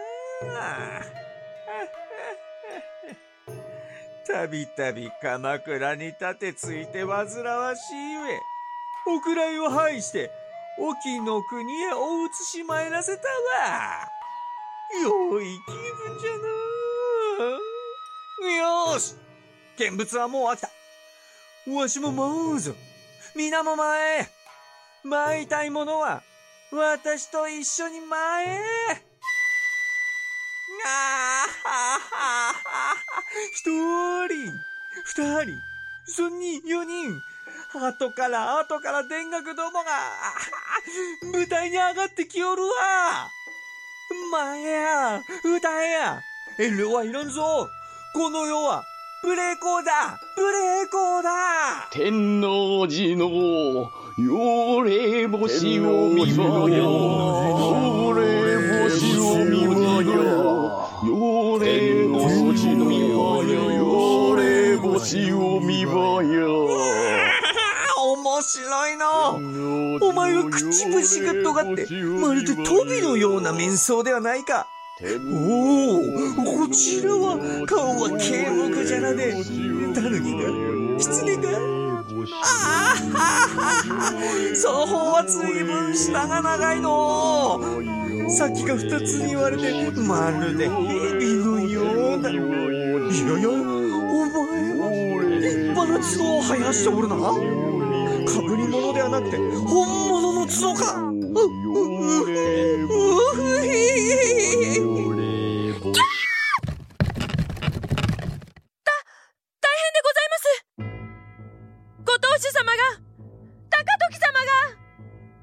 このありさまは一体高時様。お清確かにこれは何としたことでございますか？高時様。天王寺の妖霊星網場や天王寺の妖霊星網場や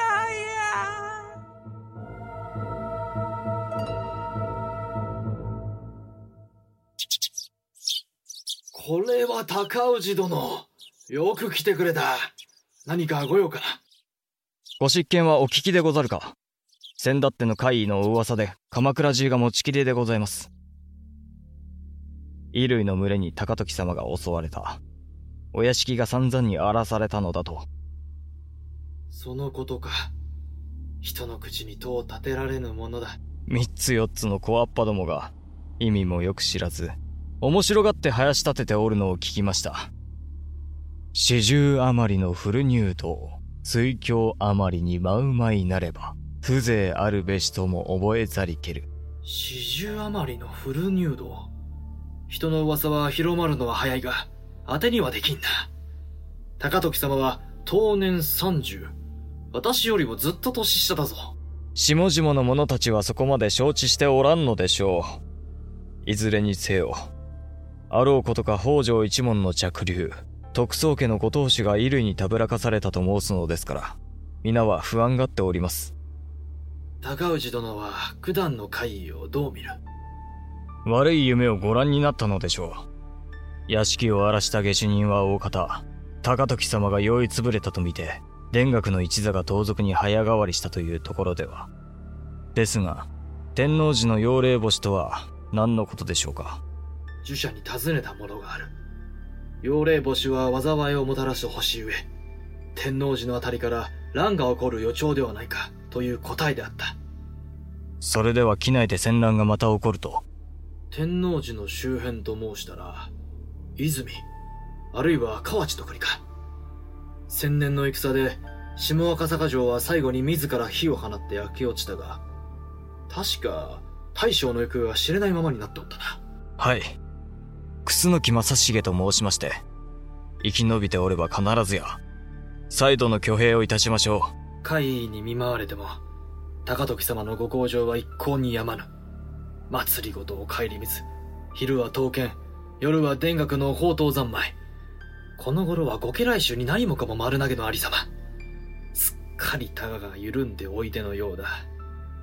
再び戦が始まるまで、思いのほかに早いような気がする。申し訳ないが、追悼軍の大将として、これからも高氏殿の力を頼みにする機会は多いだろう。森時様、私とて、仮初めに足利家の当主を務める立場です。おいはようやく元服いたしました。足利家や一門の中のみならず、他の家からも、お家の相続をどうするのか、着流にお戻しするのが筋ではないか、といった声がしきりに聞こえてまいります。未だに天下は落ち着かぬのに、そのようなことを。いつか、我が父貞氏が申しておりました。私はご正室の子ではない。主になったら、足利のお家が乱れるのだと。苦しいお立場はわかるが、戦乱となったら、高内殿でなくては乗り切れん。今しばらくは、足利一門を預けておくぞ。はい。元徳4年は4月のうちに終わり、承継元年に改元となりました。後から思い返してみますと、承継元年の夏から秋にかけてのこの頃が、鎌倉にとっては最後の平穏と言える一時でございました。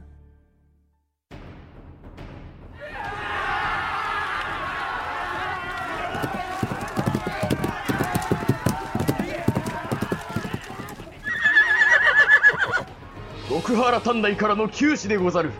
前年に叡山を下り行方を絶っていた大東宮が吉野で挙兵いたしました。楠木正成が挙兵。河内の支配城が奪われました。播磨の国で赤松延伸の一党が放棄した吉に山陽道並びに山陰道に兵を出して鎌倉方の軍馬の往来を阻んでおります。の国戦場山で縄長としなる者が兵を挙げました。先帝が先帝が先の味方が沖の湖廃所を抜け出してなぜが立てこもる戦場山へご戦里の急報でございます。特出退散超敵覆滅音敵長伏高時法師よ。秦が生きて世にある限り仁義をもって天命は覆らずと思い知るがよ。先手を逃しただと？ええー、沖の半岸は何をしておった？関東八州から兵を集い、直ちに打ってを差し使わせ、どこまでも鎌倉にあだなさんとするご神金。うん、かくなる上は、容赦侵食は無用であるぞ。死に物狂いの犬合わせも、戦も同じ。噛み殺すか、噛み殺されるかのどちらかだと心得るがよい。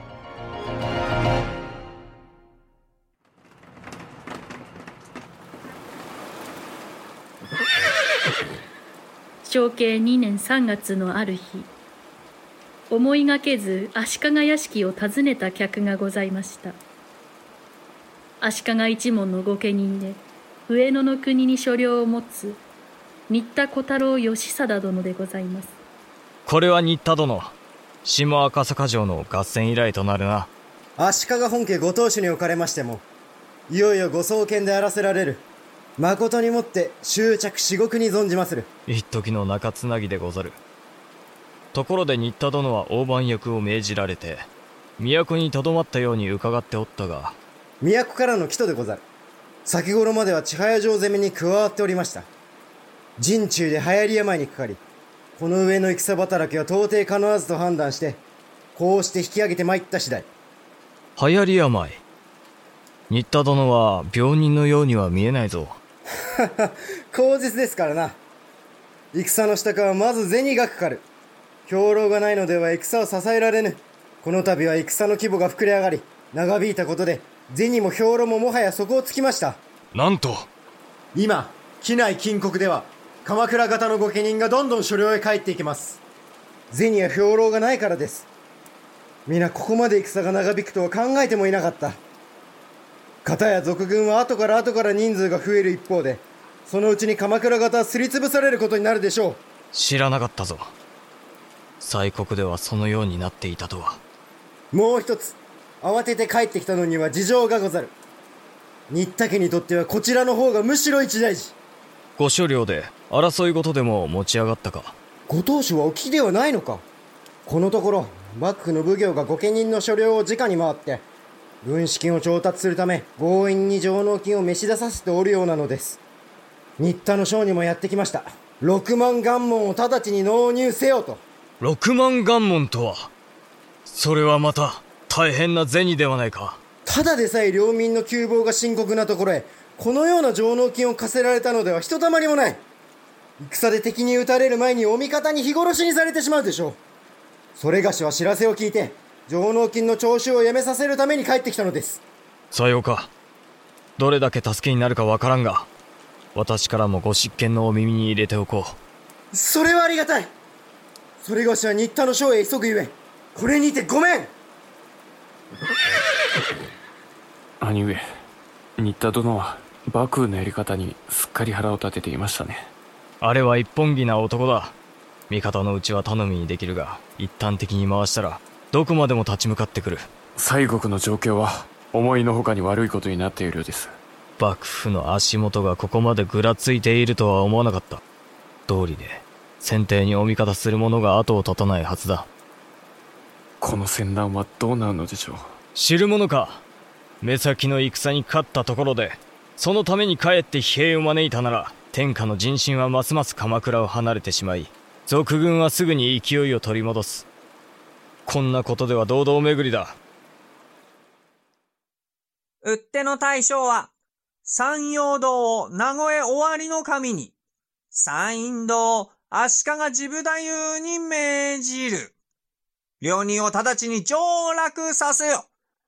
天下の大乱は一重に、先帝のご範囲から起こったこと。戦場さんを落とさずして、戦乱は終わらぬぞ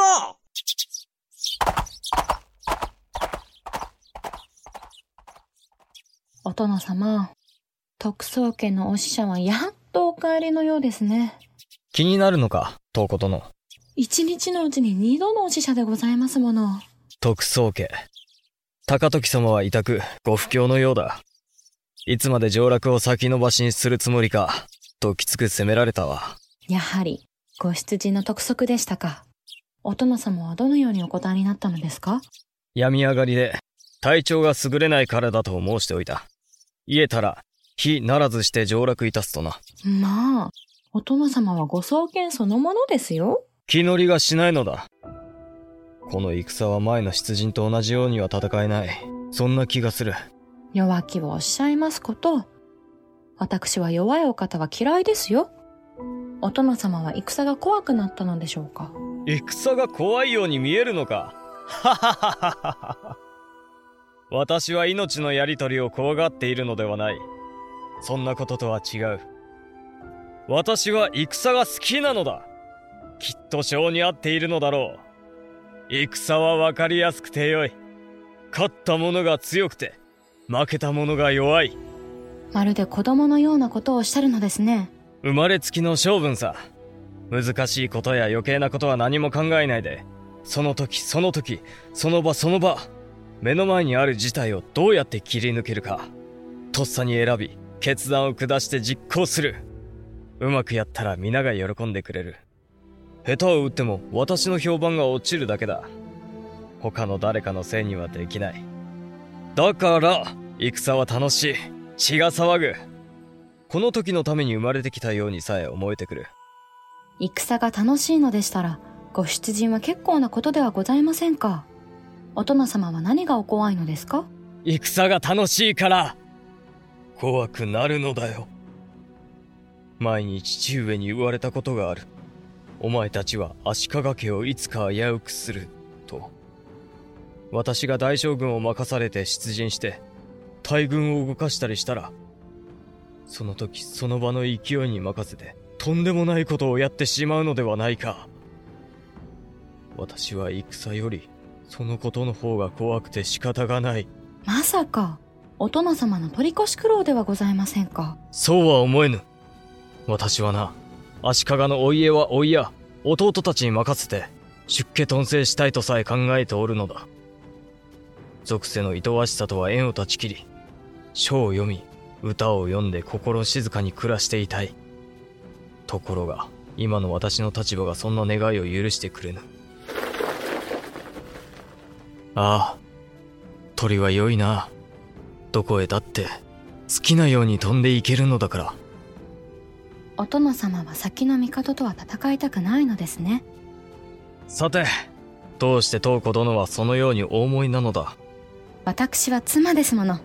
先の出陣からお帰りになってからというもの、お殿様は塞ぎ込むことが多くて、お声をかけても上の空。もしや、先の帝にお心を寄せておいでなのでしょうか？どうだろうか。ただ、先帝が沖から戻ったとの一報を知らされた時、私はとても驚いたのだ。恐れたのではない。よくやったなぁ、と心が動いた。感嘆した。羨んだ、と申してもよい。お殿様が先の帝をお羨ましいと？先帝は途方もないことをなされた。並の者では望んだところで到底叶わないご宗居だ。もしも私が同じ立場に置かれたとして、先帝と同じことができるかどうか。そんなことを考えていたら、私は無性に先帝がお羨ましくなった。人は誰だって強いお方が好きですもの。そうだ。先帝はお強い。このまま出陣したとして、鎌倉の大将軍として、私は先帝に立ち向かえるだろうか。先帝のお強さに心を奪われて、今は思いもよらない大変なことをやってしまわないか。私はそのことがたまらなく怖いのだ。お殿様、東子は育児のないお方は大嫌いです。はっきりと申したな。西国追悼の大将軍を育児なしだと。育児なしではございませんか。とんでもないことでも、大変なことでも、先の帝のせいにはなさらず、お殿様がご自分で選んでお決めになったらよろしいのです。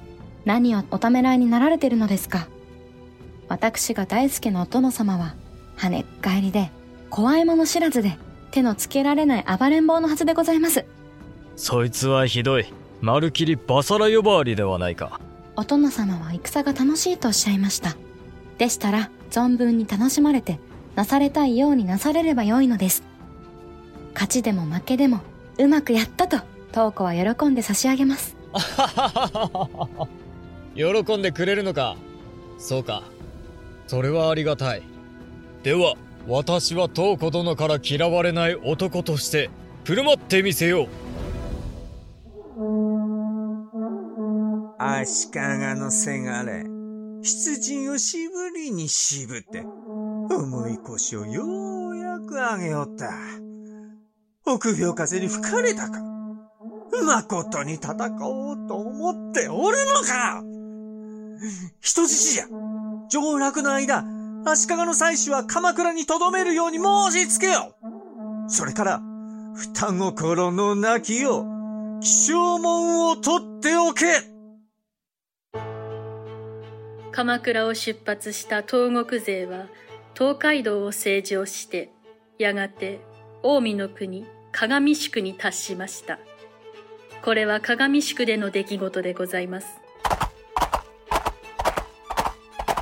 兄上、ご覧ください。上杉から、母上のご実家から、このようなものが送られてまいりました。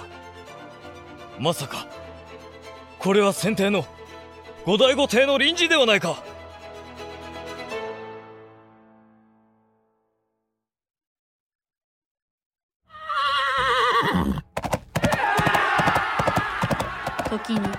天皇の御代。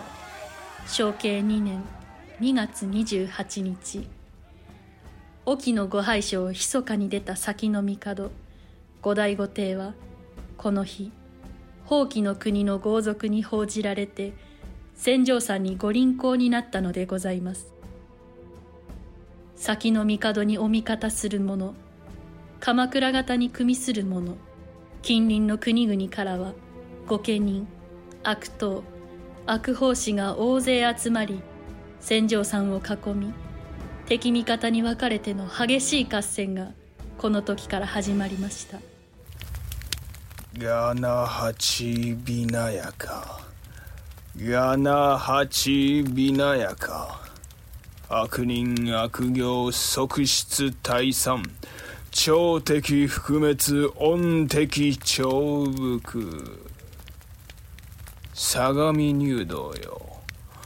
北条が子孫高時法師よ真が生きて世にある限り仁義をもって天命は覆らずと思い知るがよい。先帝のご先祖は直ちに関東に伝わり驚愕をもって受け止められました。千丈さんからは諸国の武士に向け矢継ぎ早に臨時が発せられて倒幕挙兵への参加を促していたのです。幕府はこの事態を重く見て表情に諮り千丈山討伐の軍勢の出陣を決定いたしました。この時の決定には時の鎌倉の支配者北条高時様のご意向が強く働いていたと申します。関東八州から兵を集い直ちに打手を差し使わせ打手の対象は名古屋終わりの神足利治部太夫に命じる。両人を直ちに上洛させよう。天下の平はひとえに先帝のご範囲から起こったこと。戦場さんを落とさずして戦乱は終わらぬぞ。3月中に鎌倉を出た東国勢は東海道を成城して4月の下旬に至って京の都にようやく入りました。都からは二手に分かれて一方は山陽道をもう一方は山陰道を進み後期の戦場山を攻撃するという軍略です。東国勢が都を出発したのは同じ月の末になってからでございます。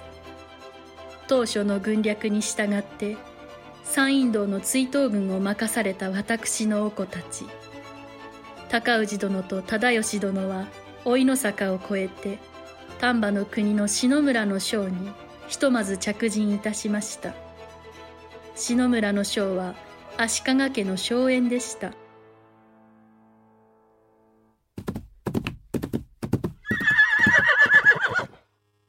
兄上呼びかけに応じて近隣からは続々と兵が汗さんじております。鎌倉の遺恨はまだまだ大したものですぞ。どうかな。恩賞目当ての兵士たちだぞ。鎌倉が本腰を入れて追悼に乗り出したと見て今は勇んで集まってきたが戦を長引かせて戦場山がなかなか落ちないとなったら皆の考えは変わる。強いと思った方につく。結局のところは損得の感情次第だ。誰だって勝ち馬に乗りたいと考えるのが人情だろう。はあ。辛辣なのですね。兄上は。戦にしろ。子供の遊びにしろ。人のやることに大きな違いはないからな。小っぱの頃から散々見てきた。知りませんでした。そんな風に兄上は皆を見ていたのですか？私はてっきり誰に対しても兄上は心が広くて気前が良くてそんな兄上だから皆が慕っていると考えていましたよ。皆気のいい連中ばかりだったさ。難しいことは考えずその時その時の自分たちの心に正直だった。威勢がいいうちは一緒に笑い合って私にどこまでも付き従ってくれる。今から思えばそのことが嬉しくて大きな励みになって。だから私は皆から喜んでもらえるように振る舞ってきたのだな。勢いのある方を選んで理になる方に従えばいいなんて。そんな節操のない考え方は私には感心できないですね。兵たちの心を引き止めたいのなら大きな戦に勝ち続けることだ。戦というやつは勝った者が強いんだ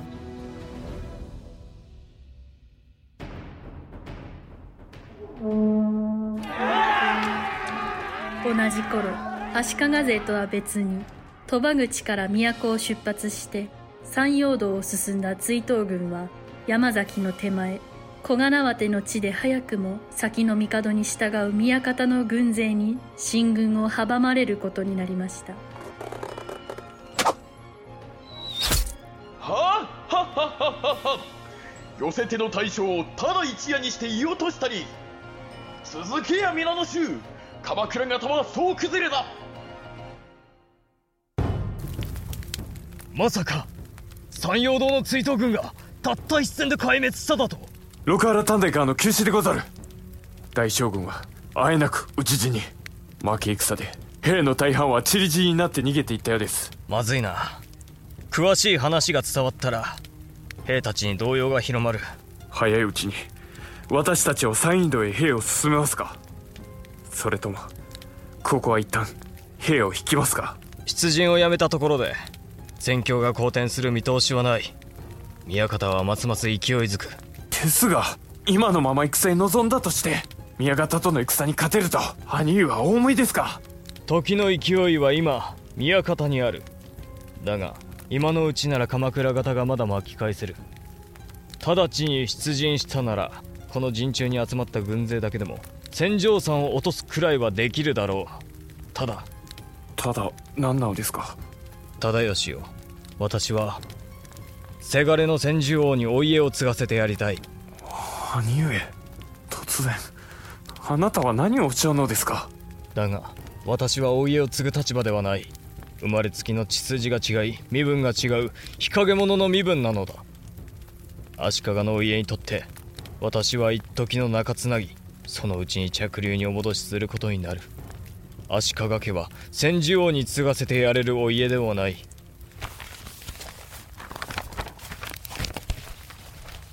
この戦をどう戦うか。今ここで覚悟を決めておくことにしよう。古代御帝の臨時ですか。乱を払いて視界を沈むるは武神の説なり上杉の一族は全く大変なものをよこしてきた。関東征伐の策を巡らし天下征出の功を挙げようとここにある。お前はこれをどう思う？鎌倉武士としては裏切り者の悪名をかぶることになるでしょう。ですが先帝の御事のりに従うわけですからね。大義は立つ。そんなことを尋ねたのではない。でしたら兄上は何をお考えなのです？私たちは今老いの坂を境にして都からはほとんど目と鼻の先の場所にいる。そして私の下には戦場山討伐のために集められた兵たちがある。よいか。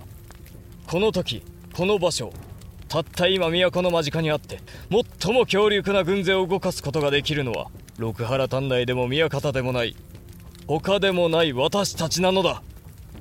ええ。そのことは兄上の申される通りですが。ここから都へ引き返して六原短大へ攻めかかったら都を抑えることができる。天下の形勢は先帝の側に大きく傾くぞ。皆の考えは変わる。宮方の勢いはもう止まらなくなる。兄上あなたは恐ろしいことをお考えだ。恐ろしいと思うか？忠義は。ええ恐ろしいですとも先帝のご謀反が成就するか武家の世が今のまま続くのか鎌倉方か宮方か。ここでお味方をした方が勝利すると兄上はお考えなのでしょう。言い換えるならどちらを勝たせるか今なら兄上が決めることができる。御家人の本分は一生懸命家と所領を守り抜くこと。亡き父上のお言葉だ。しかし我が子のため孫たちのためだと申すなら私はこれまでの足利と同じではないずっと立派なお家を残してやりたいのだ。恐ろしいお考えです。兄上は一体何がお望みなのでしょうか。これから行おうとすることに賛同をお求めですか。それとも私は兄をお止めするのがよろしいのですか。何を申すか。鎌倉方に従っていても今までの通り鳥かごの中で飼われるような生き方は何ら変わらない。だったらいっそ宮方についた方がご自分の手柄を高く売りつけることが叶う。戦場殿の前途も開けるとお考えになったのでしょう。それは虫のいい考えというものです。兄上は鎌倉を打って先帝を。後醍醐帝を天使の位に再びお戻しできればよろしいのでしょうか。鎌倉幕府の支配は傾いてきたとはいえご神聖が始まれば天下が無事に収まるということにはならないはず。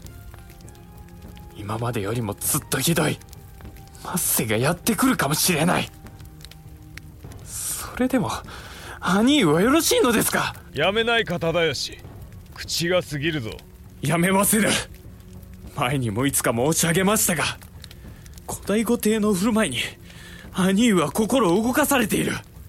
いや兄上ご自身の中にある願いや望みを先帝のお姿に重ねてみようとしていらっしゃるのです。けれども先帝と兄上は同じではない。そんなお考えだ。私の願い私の望みを先帝に？そうなのか。他の者の目からはそんな風に見えるのか？お気を確かにお持ちください。臨時にあるから考えなしに従えばよいというものではないでしょう。足利家のご当主は兄上なのです。兄上ご自身のお考えでこの戦をどう戦うかお選びください。私の考えか。東子殿にも同じことを言われたな。私自身の考えで選びどうするかを決めたらよい。と。そうしてください。倒幕の臨時に従うか従わないか。だから私は自分の考えで選んだのだ。どうするかを決めたのだ。あ兄上。よいか忠義今天下は私の手の中にあるのだぞ。天下を私の手で動かすことができる。足利の家の日陰者として生まれたこの高氏の手で千載一遇の二度とない機会ではないか。足利のお家足利の所領。幕府のご恩を頼みにして大化なく五将大臣奉公を務めていけるのが御家人として八幡太郎義家公の光栄として誇りに足る生き方と言えるのか。いやそんなはずはない。日陰者の生き方はうんざりなのだ。兄上落ち着いて。あなたは舞い上がっているのです。そうさ忠義お前は胸が騒がないのか。私たちがどう戦うかでこれから先の天下が動く。天下が変わる。いいや。後先はどうでもよい。私の望みはただ一つ。この手で天下を動かし天下を変えてやることだ。今だからそれができるのだ。とんでもない跳ね返りですね。あなたというお人は鎌倉に背くのですよ。これから先は帰る場所を失うことになる。だったら手ずから作ってやればいいのさ。新しいお家をな。そこまでの覚悟が終わりでしたらよろしい。私はもう止めませんよ。兄上のやりたいようにおやりなさい。それでうまくやったら皆は喜んでついてくることでしょう。ああ一番鳥だ。夜明けですねさあこれからは毎日が慌ただしくなる。そうだ。私には望みがもう一つあった。何でしょうか？日本一の武士になりたい。武家の棟梁になりたい。六代様のご遺言ではないですか。また大きな望みだ。母上の願いだった。幼い頃から何度となく聞かされてきたものさ。お前は日本一の武士になるのです。とな。なんだと？足利家の者たちが。はい。奥方ご子息をはじめ一族の者たちはことごとく鎌倉を出ました。信じがたい。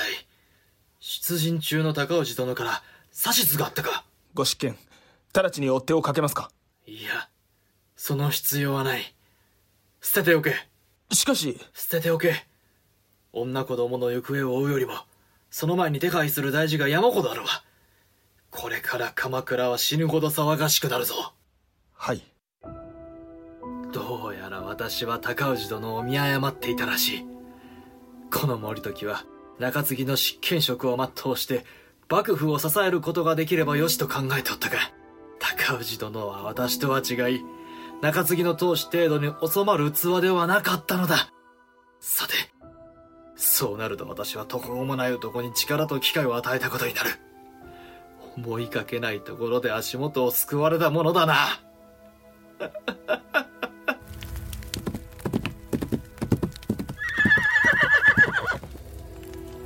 皆の者心して聞くがよい今から我が軍は老いの坂を越えて京の都へ引き返すそのまま洛中を横切りまっしぐらに六原丹内へ攻めかかる。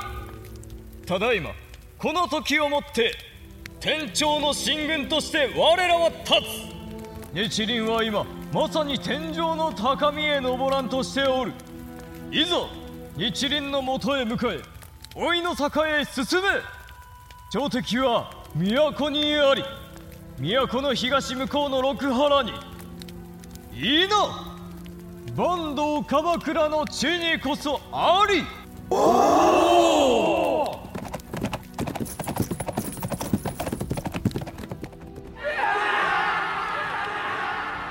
5月7日早朝丹波の国篠村八幡宮の境内で倒幕の旗を上げた高氏殿は宮方の軍勢を救護するとその日のうちに山陰道を引き返して京の都へ総攻撃を仕掛けました。支柱を焼け野原にする合戦は昼夜にわたり六原短大は奮戦虚しく翌朝を待たずについに焼け落ちたのでございます。六原短大の陥落が伝わると関東においてもあちらこちらで御家人の離反が相次ぎ反乱の兵力はたちまちに数万余りの大軍に膨れ上がったのでございます。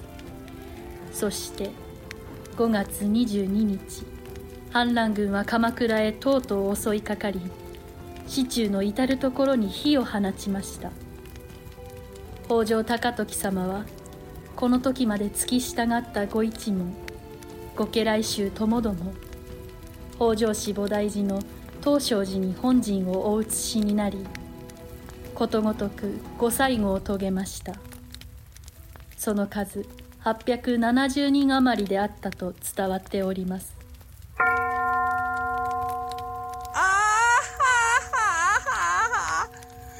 燃える。燃える。鎌倉の町が燃えておる。美しいの。これほどにあでやかで絢爛豪華な光景が他にあるだろうか。わしはこれを見るために生きてきた心地がするぞ。おおいよいよ戦が寺まで近づいてきた。犬合わせは随分楽しんだがこれはまた格別。死に物狂いの人同士の合戦だ。どやつも犬よりも浅ましく血みどろで殺し合っておるわみんな楽しめ。心ゆくまで楽しめ。生きておることを楽しめ。こんなに愉快な一日はかつて覚えがない。いや面白し。人差しこの入道が電楽を披露してやろう。儚き夢のよう。うつつと住むぞ迷いなる。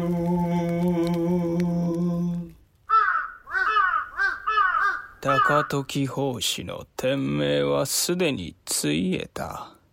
鎌倉は落ちた。都へ観光をなるぞ。今の例は昔の真偽なり。陳が真偽は未来の洗礼たるべし。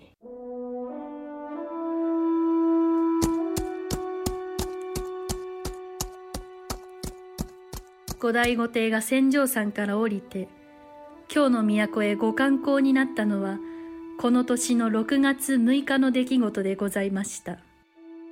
同じ日、鎌倉幕府と決別してから、都にとどまっていた高氏殿、忠義殿は、朝敵討伐の主君者ということで、内省殿を許されて、後醍醐帝との謁見に臨むことになったのです。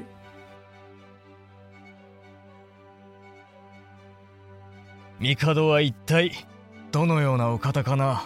今さら何を申しておいでなのですか？兄上はお噂を耳にするばかりで拝謁の機会を賜るのはこれが初めてだろう。帝の臨時にああして従いはしたものの私が承知することと申したら並のものでは到底かなわない途方もないお方ということばかり。私だって同じですよ。東国の御家人の部屋住みの日陰者が帝にこうして拝謁が叶うなんてなんだか現実感がない。私が心に思い描いた通りのお方なのか大違いか。裏切られることにならないか確かめるのがいささか怖くなってきた。兄は悔やんではいませんか？悔やむとは何のことだ？帝にお味方をしたことをです。鎌倉の御家人のままでいた方がたとえ窮屈でも対価のない一生を過ごせたかもしれない。その話か後になって悔やむから後悔と申すのだ。あんなことはやめておいたらよかっただの。お前は何を血迷っていたのだの。後回しでよいならいくらでも悔やんでやるさ。私は腹をくくった。前を向いてどこまでも突き進んでやるだけだ。それでこそ兄上らしい。兄上は今も根っこは昔のまま。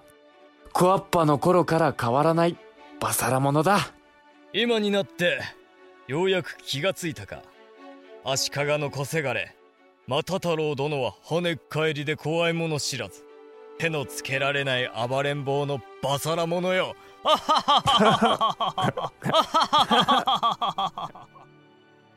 この時から後醍醐帝のご神聖世に言う兼務の申請が始まりました。この申請がどのような顛末をたどったのか。また高氏殿と忠義殿はその中でどのような役割を果たすことになったのか。それはまた別の物語でございます。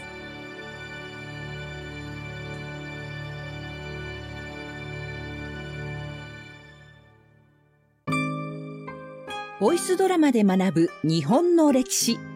シーズン5足利尊氏夜明けのバサラ。いかがでしたでしょうか？一族としては本家の長男の次に生まれた足利尊氏。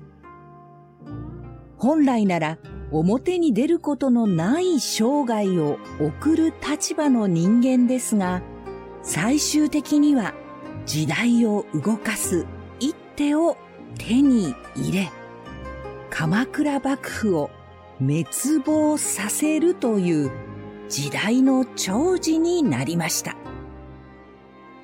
父、貞氏は足利家を存続させるために北条家との血縁を大事にして何かと問題を起こす高氏を虐げておりました。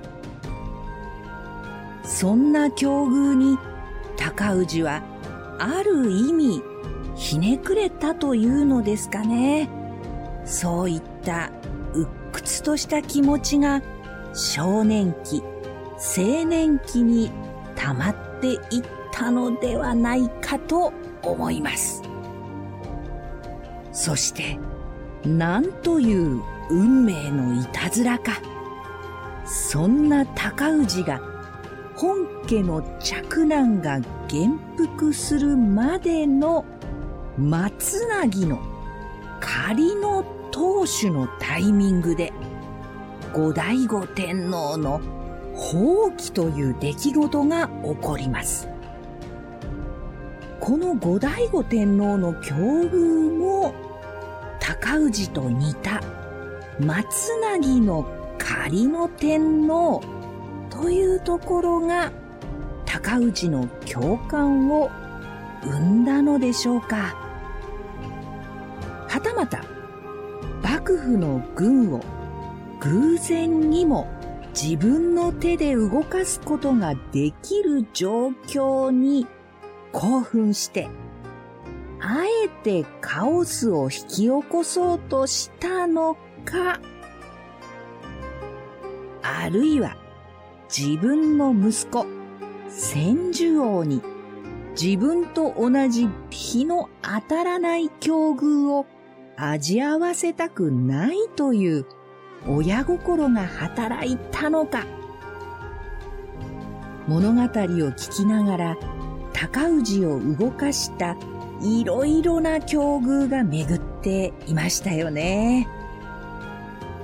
さて、この後の高氏なんですけれども、一旦は後醍醐天皇の天皇を中心とした政治、いわゆる兼務の申請を支持します。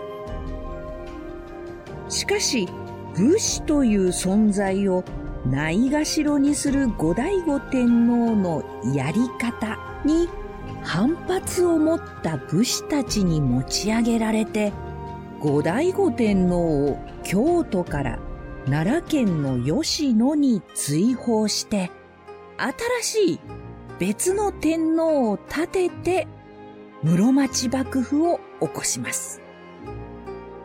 南の後醍醐天皇と北の室町幕府を中心とする南北朝時代が始まります。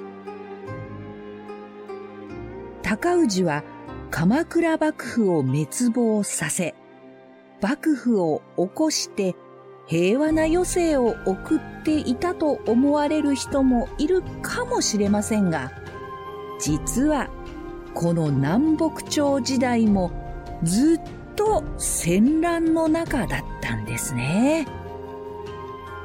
南北朝が終わるのは高氏の孫足利義満の時代になります。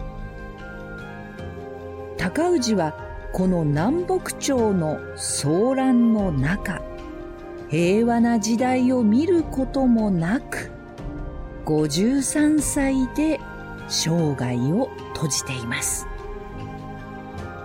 鎌倉幕府を裏切り、倒幕という混乱を引き寄せ、さらには味方についた後醍醐天皇をも追放し、死ぬまで戦乱の中にいた高氏。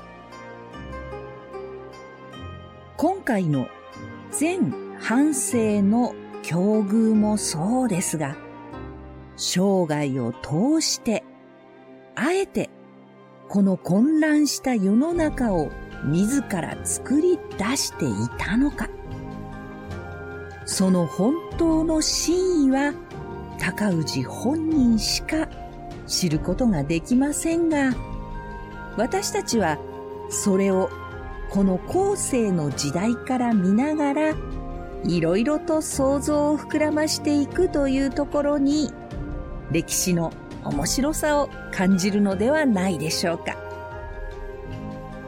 このボイスドラマで学ぶ日本の歴史、シーズン5までご紹介してきましたが、このドラマの形式での放送はシーズン5で一旦お休みとなります。現在、続編として新しい形での構成を考えております。また、その時にお会いいたしましょう。この番組でナビゲーターを務めさせていただいたのは、熊谷陽子でした。